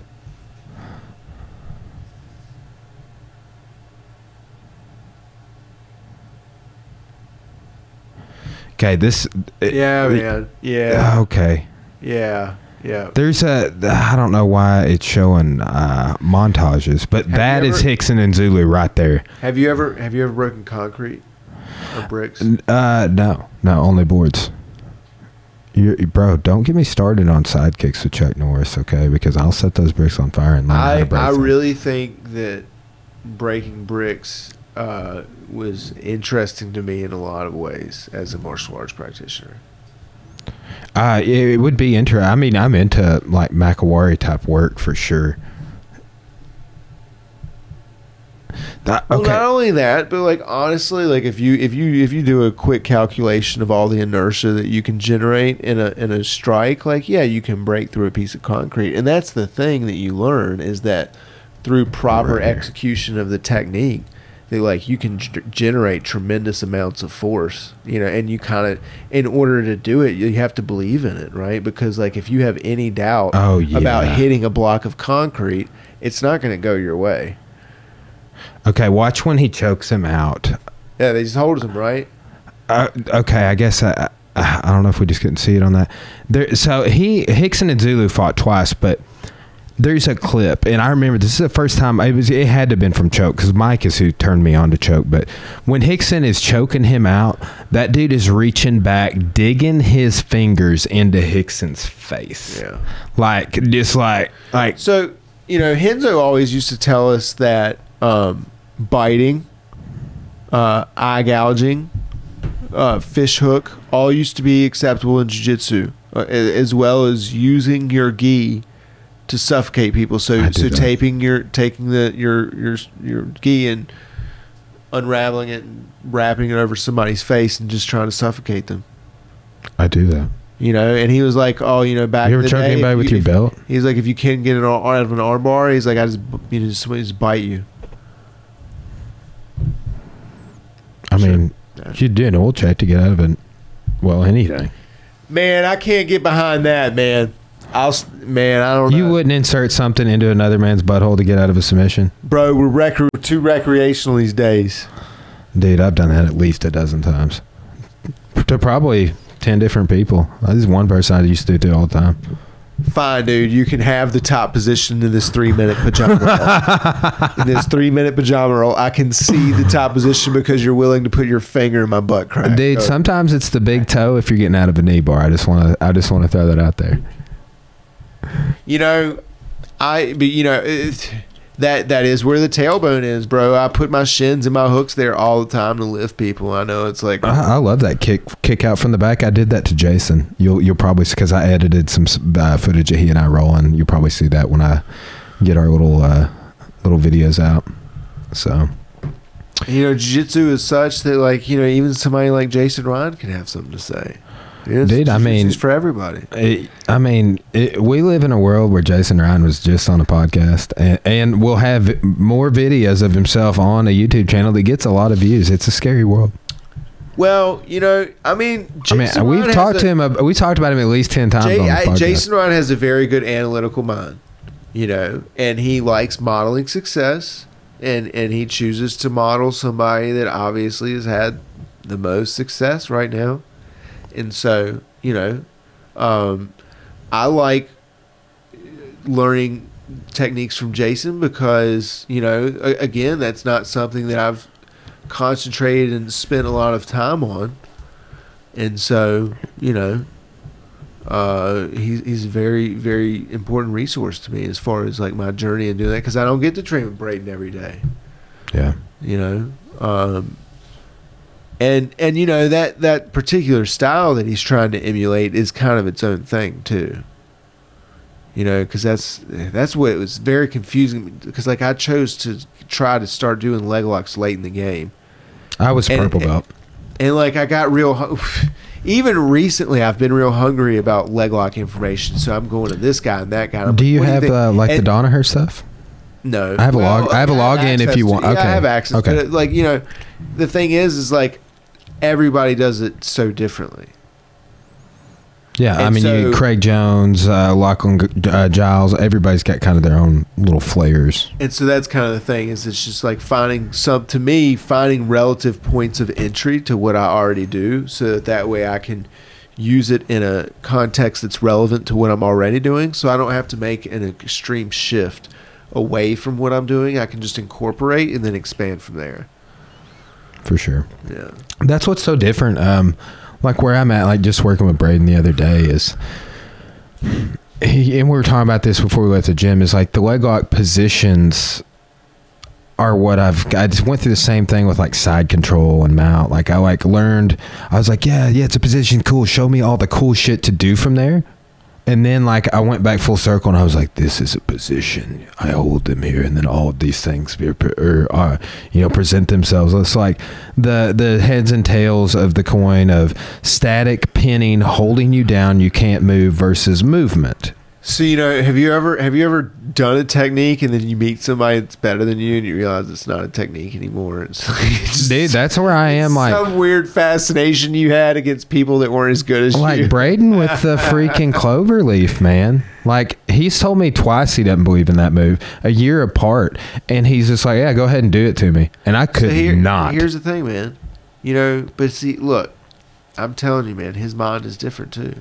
You know, and he has that competitor spirit, like the the extreme competitive survivalist spirit that most people have no relative context of. Where it's like, you know, go ahead and pull on that foot, and it's gonna have to pop a few times before he even flinches. Like, nah, that you're gonna have to, you're gonna have to get it to pop a few times before you get a reaction, before you start to get a reaction, right? Because most people don't even want that first pop to go. yeah, You know, so so when you're trying, you know, when you're that's a different tolerance.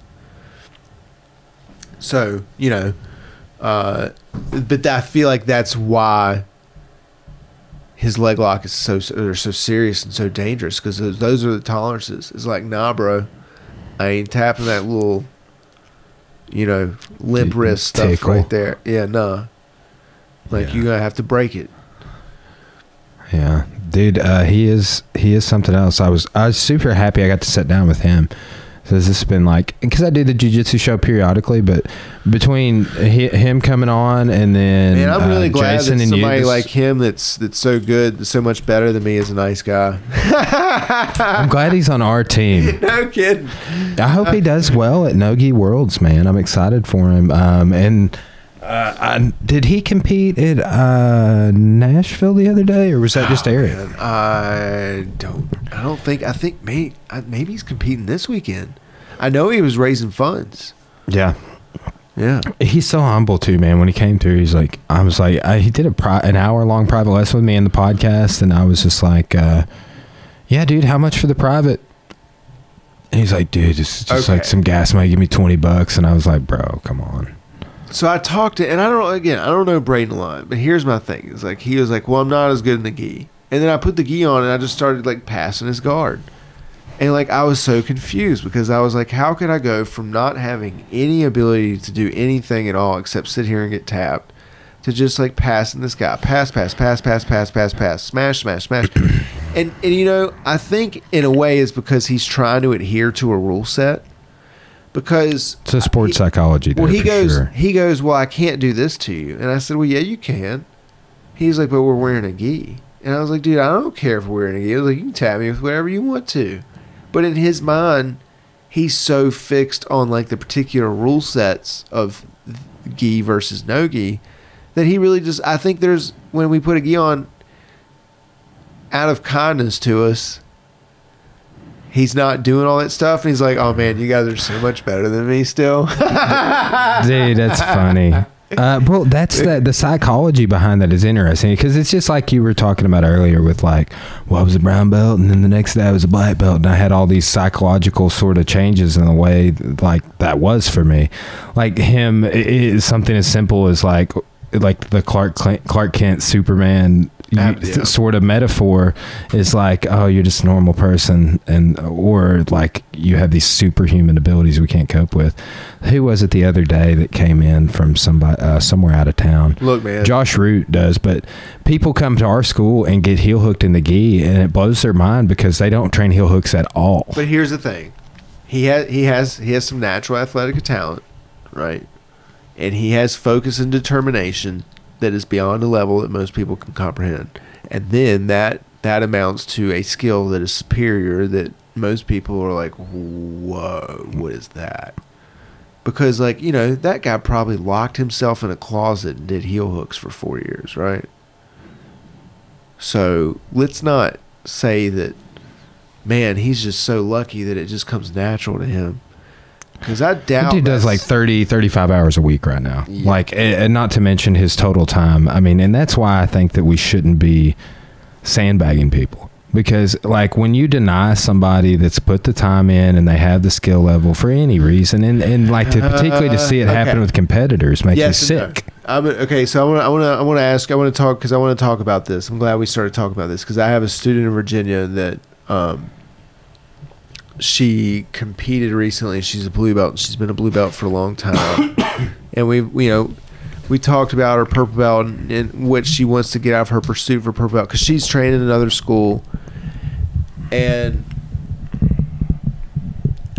because specifically how this relates to Braden is letting competition or your ability to tap people be the metric in promotion not who's better because here's the thing is we should be able to allow blue belts to be better than black belts. Hmm. it's just the way it is dude. But hey little one wait your turn. Yeah. you know and because because here's the thing is like you know tara went to this tournament and she didn't do well. She was like i don't even deserve to be a purple belt and and i know tara extremely well and the things that she has overcome and achieved in her life with jiu-jitsu being the center focal point for like her her positive progression in life it's it's it's very inspirational to me. She is one of the most remarkable people that I've known to practice martial arts because of what she's been able to overcome and achieve. And um I found it very discouraging that she discounted her worthiness of the next rank because she didn't do well at a tournament Yeah. and and I think it's I think equally like we should not exalt people that win because the struggle and the progression that that time of progression the length of progression allows people to mature on the inside to change on the inside because like you don't want a blue belt that can kill everyone to suddenly be put as like, okay, this is the guy that we're gonna let lead the circus now, because he's gonna be like, "Ooh, we just kill everybody," and then all falls apart. Because it's not just about that. Like, like ultimately, like yes, like the the like the end of like a, a one-on-one competitive exchange where you have a referee and a nice matted surface to grapple each other like yes that is the that's what we're trying to achieve. But you know the, the like keeping the martial arts culture intact and like creating uh, uh or, or trying to better the martial arts than and then the than the state in which you received it you know ultimately is the goal. So Here's here's one thing that's that's something that I've gi- given a lot of thought to is like, do you think that ranking should come down to the mood and or perceptions of one to two individuals? Because like like what like we've talked about old school differences, we've talked about how much of a lens sport is to view jujitsu under, and how that's very it's very real. But it's like at the same time, it's like, dude, I I, think there should be boards and committees for all the stuff that we're talking about. I think. Well, okay. Uh, I think you you have to be. Uh, I think the easiest way is to just be like, you know what? You come to this amount of classes, you you practice this amount of time. I just rank you, and, And, it's that's your- how it's supposed to be at and black belt. and it's your journey. And you know, if you want to get to a black belt and everybody in the room can tap you, then dude, that's your black belt that everybody in the room taps you with. Congratulations, you have a black belt and everybody in the room can tap you. You know, I mean, if that's what you want to do, I mean, you know, Well, and that's like, dude, that's like a far extreme. Sure. Like, you know, Absolutely. You know, it- it- but at, at the same time, you know, okay, let me tell you, one of the most discouraging experiences I had, I was teaching uh, an older gentleman, probably like 78, 5, 78 years old, retired thoracic surgeon, Pravis Sajati. Shout out Pravis in Salem, so Virginia. you think He- he's going to watch this? He he very well very well might. I hope so. You know, he's one of Master Thomas's original students. He started training jujitsu with me.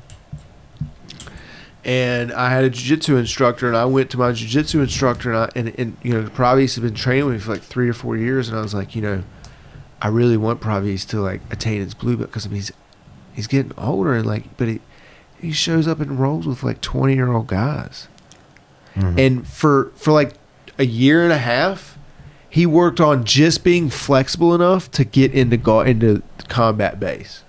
Because because his his body his, was his not age and his knees. Yeah, he couldn't even do it. So he spent a year and a half doing private lessons with me just to get flexible enough to be able to move around okay?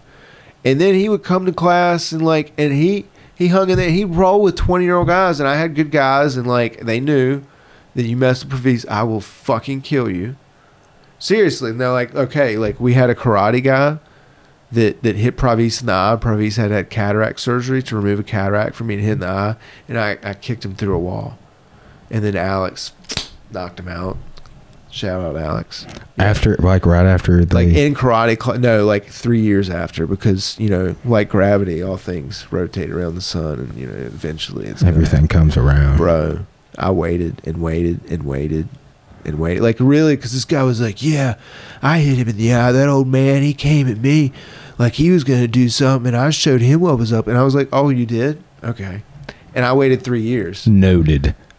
I waited three years, and then I kicked him through a wall. And then the karate instructor separated us, and then he went with Alex, and Alex jacked him up real bad.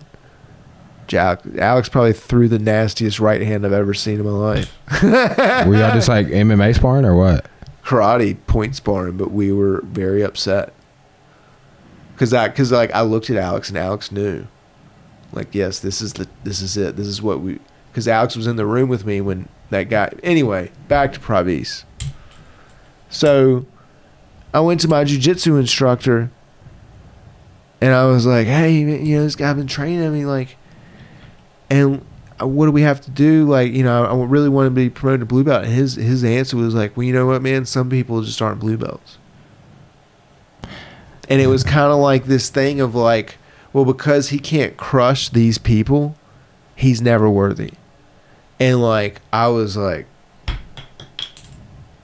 no. How did your ranking work at that time? Like, yeah, like did one person made all the decisions? Like, wh- You you were the the what we were told was you were you're uh, testing every time you step on the mat. So it's like, what do I need to do to get better? Show up to class. Well, I mean, are there certain things that I need to work on? Yeah, your jujitsu. When like like am I getting close? Not any closer than you were yesterday. You know, and, and, and I think that's a very I, I, I get you know because people when they do that they're like oh I'm old school, but really I think that that's like yeah I mean you're, you you you just don't have the facilities to properly approach people's questions because because it, it, it challenges you in a way. Mhm. because like as a black belt you're like what do i mean? I can tap everybody. You just have to listen to me you know but that's that's not really the world we live in anymore. Like we're we're offering people like you know an exercise class. So like this is a service industry. Well, there is a little bit of that too, and like I think that all martial arts school owners need to take a healthy study uh, course or watch YouTube videos on a little something called consumer behavior. Because I'm telling you, at like almost everything you have ever remarked on, or, or anyone has ever remarked on that I do differently in my business, I don't do all things perfect, but not even close has been related to some concept that I've rooted in my study of consumer behavior and, and and giving the people what they want. And like that's why like the oversight of the old guard sometimes prevents that and and ultimately affects your business because consumers don't work that but way. But my only thing is just that if if if the only measure that we have of rank is who you can beat and who you can't beat Justin Rader's a black belt. Every one of us are still white belts, bro. The only so, so, person like, who's got you- more mentions than Justin Rader Who- on this podcast is Jason Ryan and Braden.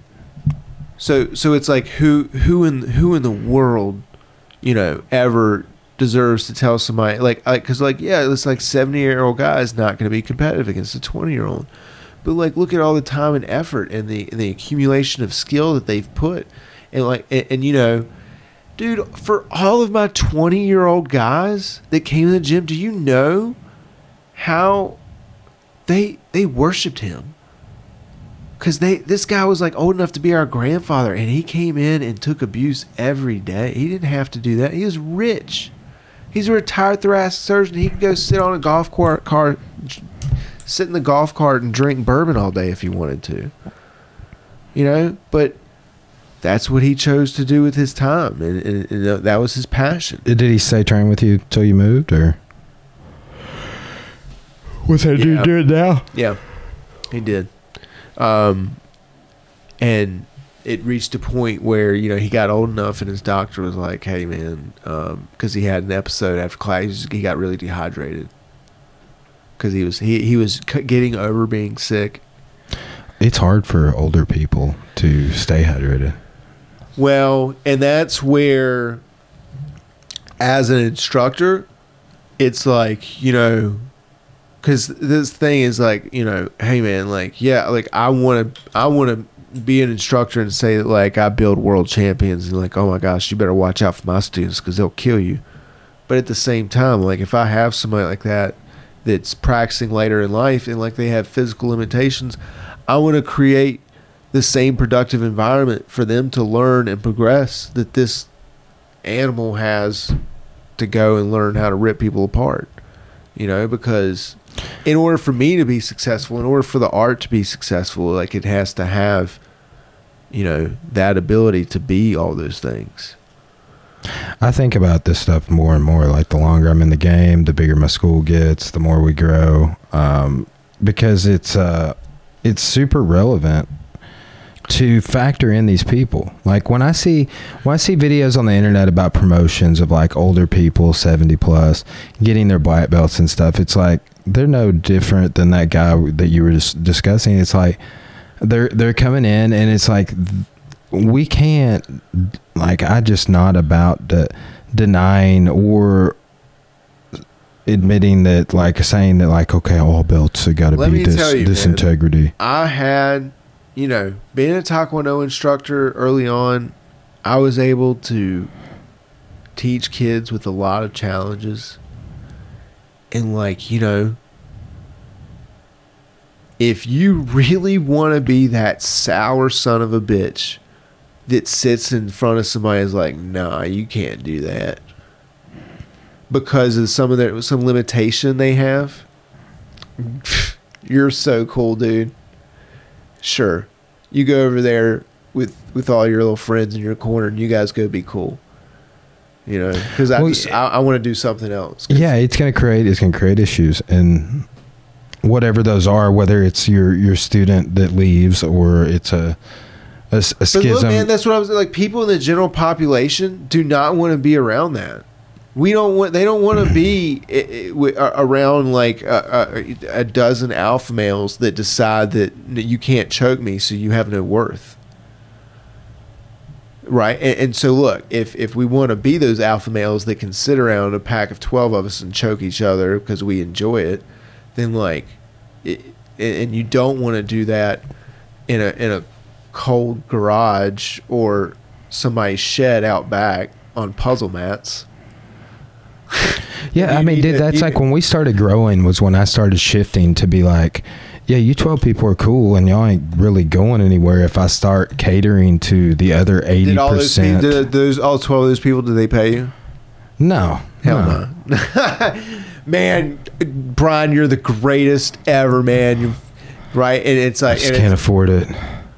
or like, uh, you know.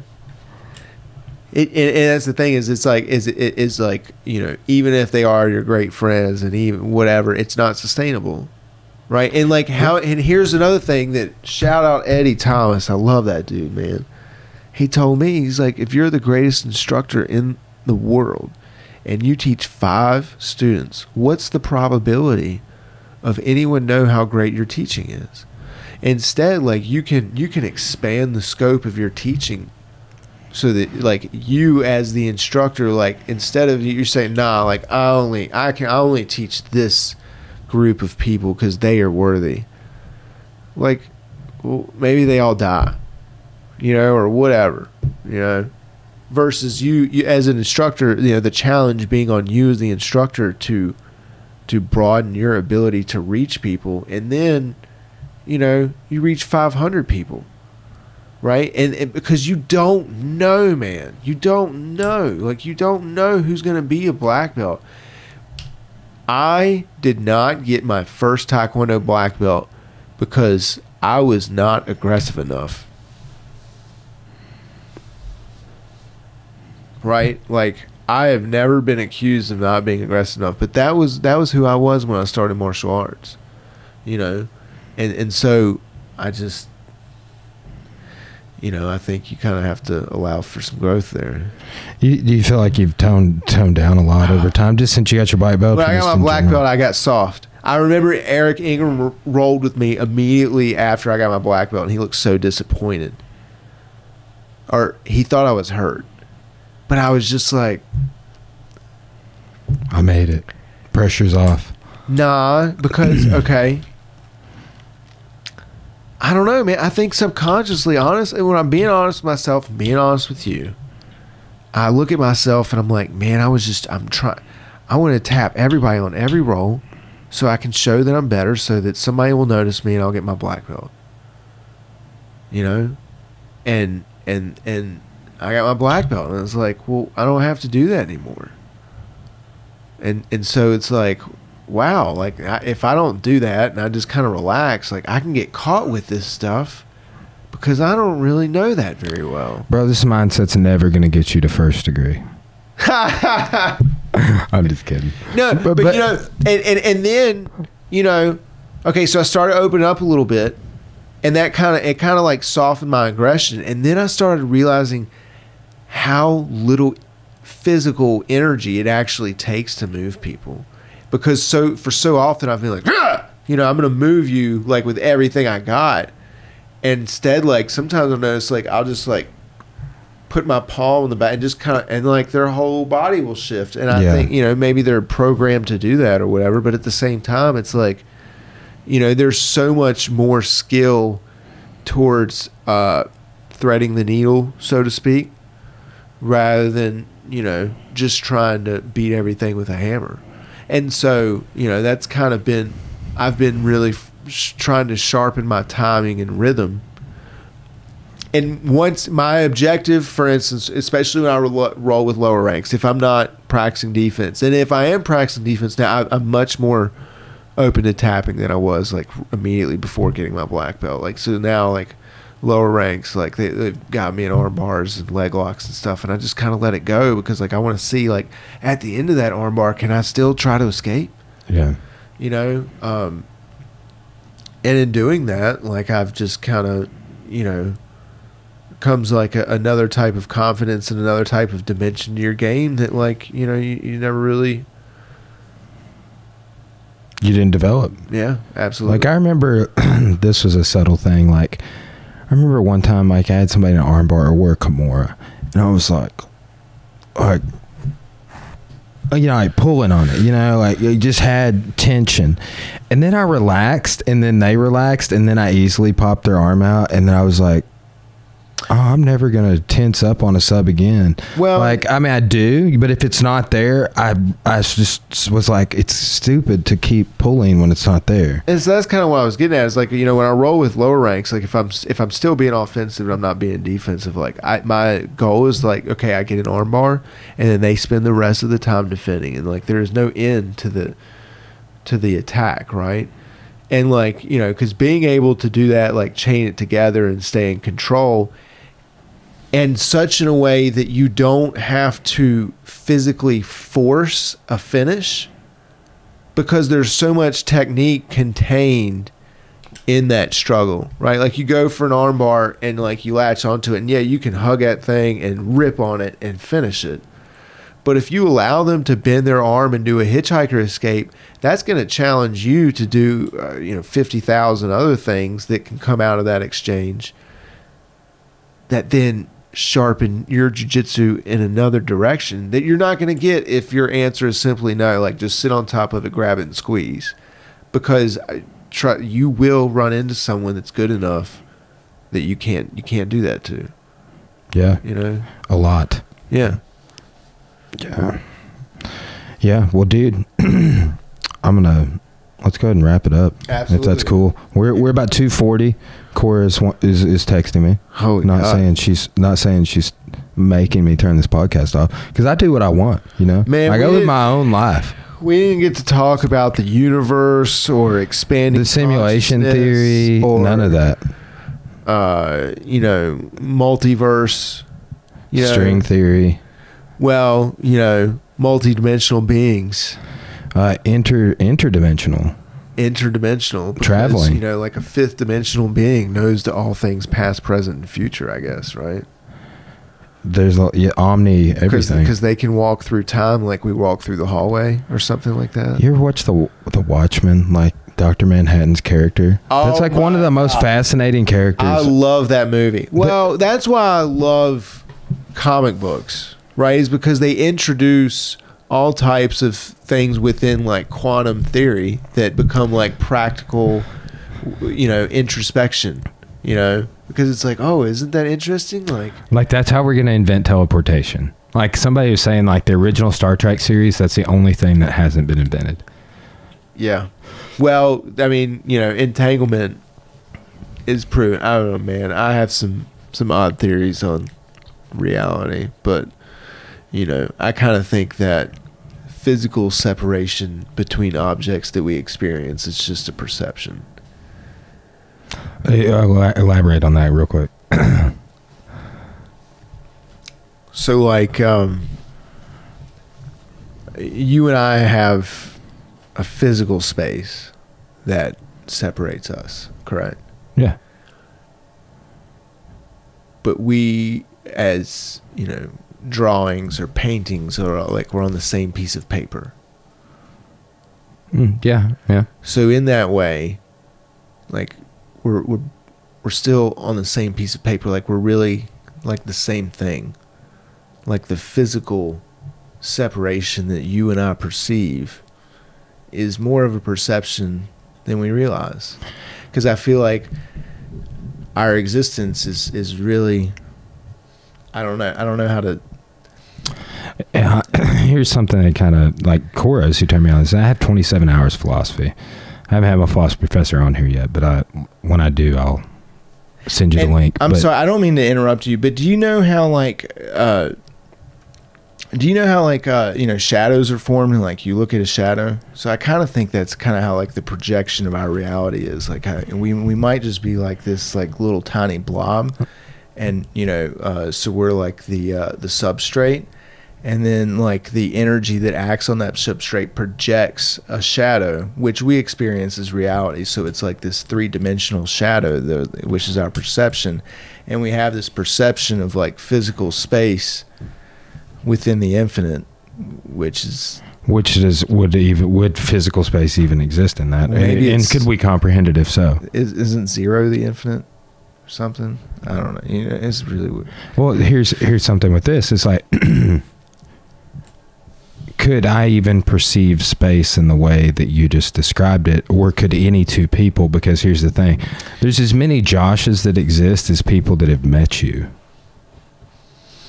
So And- that's another thing I like the multiverse is like everyone that's ever perceived you, that, that's ever f- experienced you in any capacity, did not experience it in the same way as another perceiver. So like she and I are perceiving you in two totally different ways at this very moment, and everybody that's ever met you perceived you in a different way. So there's that many versions of yourself that exist. Well, and that's just like, you know, based strictly in consciousness, right? And that kind of goes back to the question of like, are you the same person when you wake up in the morning as when you went to sleep last night?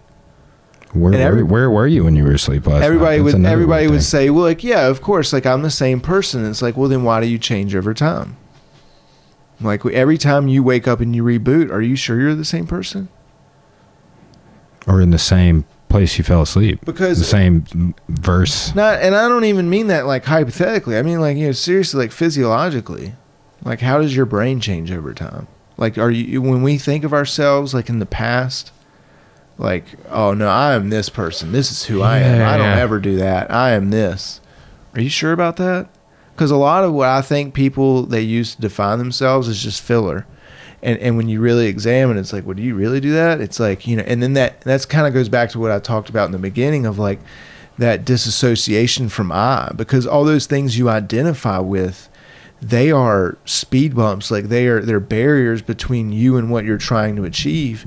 That you have, you know, they slow you down from like reaching the truth because like you know they they're, they're like your emotional anchors to like pull you back down to your lower self right? Like, hey man, it's time to go to train tonight and like work on your path to enlightenment.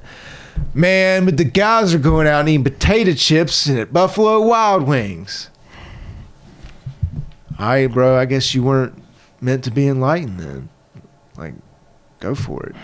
That's something else that always fascinated me. It's like what makes people choose to stop going to eat potato chips with the boys and and choose a path to enlightenment. Like I've I've polled a bunch of people on this, and and everybody gives uh, different explanations, but it's it's fascinating to to to know and study and examine what the impotence to change is in people. I don't know. I, I thought that was really interesting when I experienced jujitsu for the first time because I was immediately like, I, I have to learn this so I don't die. Yeah. And and all the other karate guys I trained with, it was like they were like, oh well, I would never be taken down to the ground. So and then they just had such a resistance, and I never understood it. I was like, what are you talking about? Like I could take you down and choke you right now. I've been doing this class six months. Like, you know what I mean? And, and it was just, and I never understood that, but I think that's just human nature. And, and, and unfortunately, and, and, and as a modern day entrepreneur and martial arts instructor, that's our response. That's how we have to diversify and like develop that dimension of our skill is to, is to learn how to break down those defenses, those guards that people have psychologically, and how to weave our psychological arm bars into their brain. And footlocks, if you're Jason Ryan.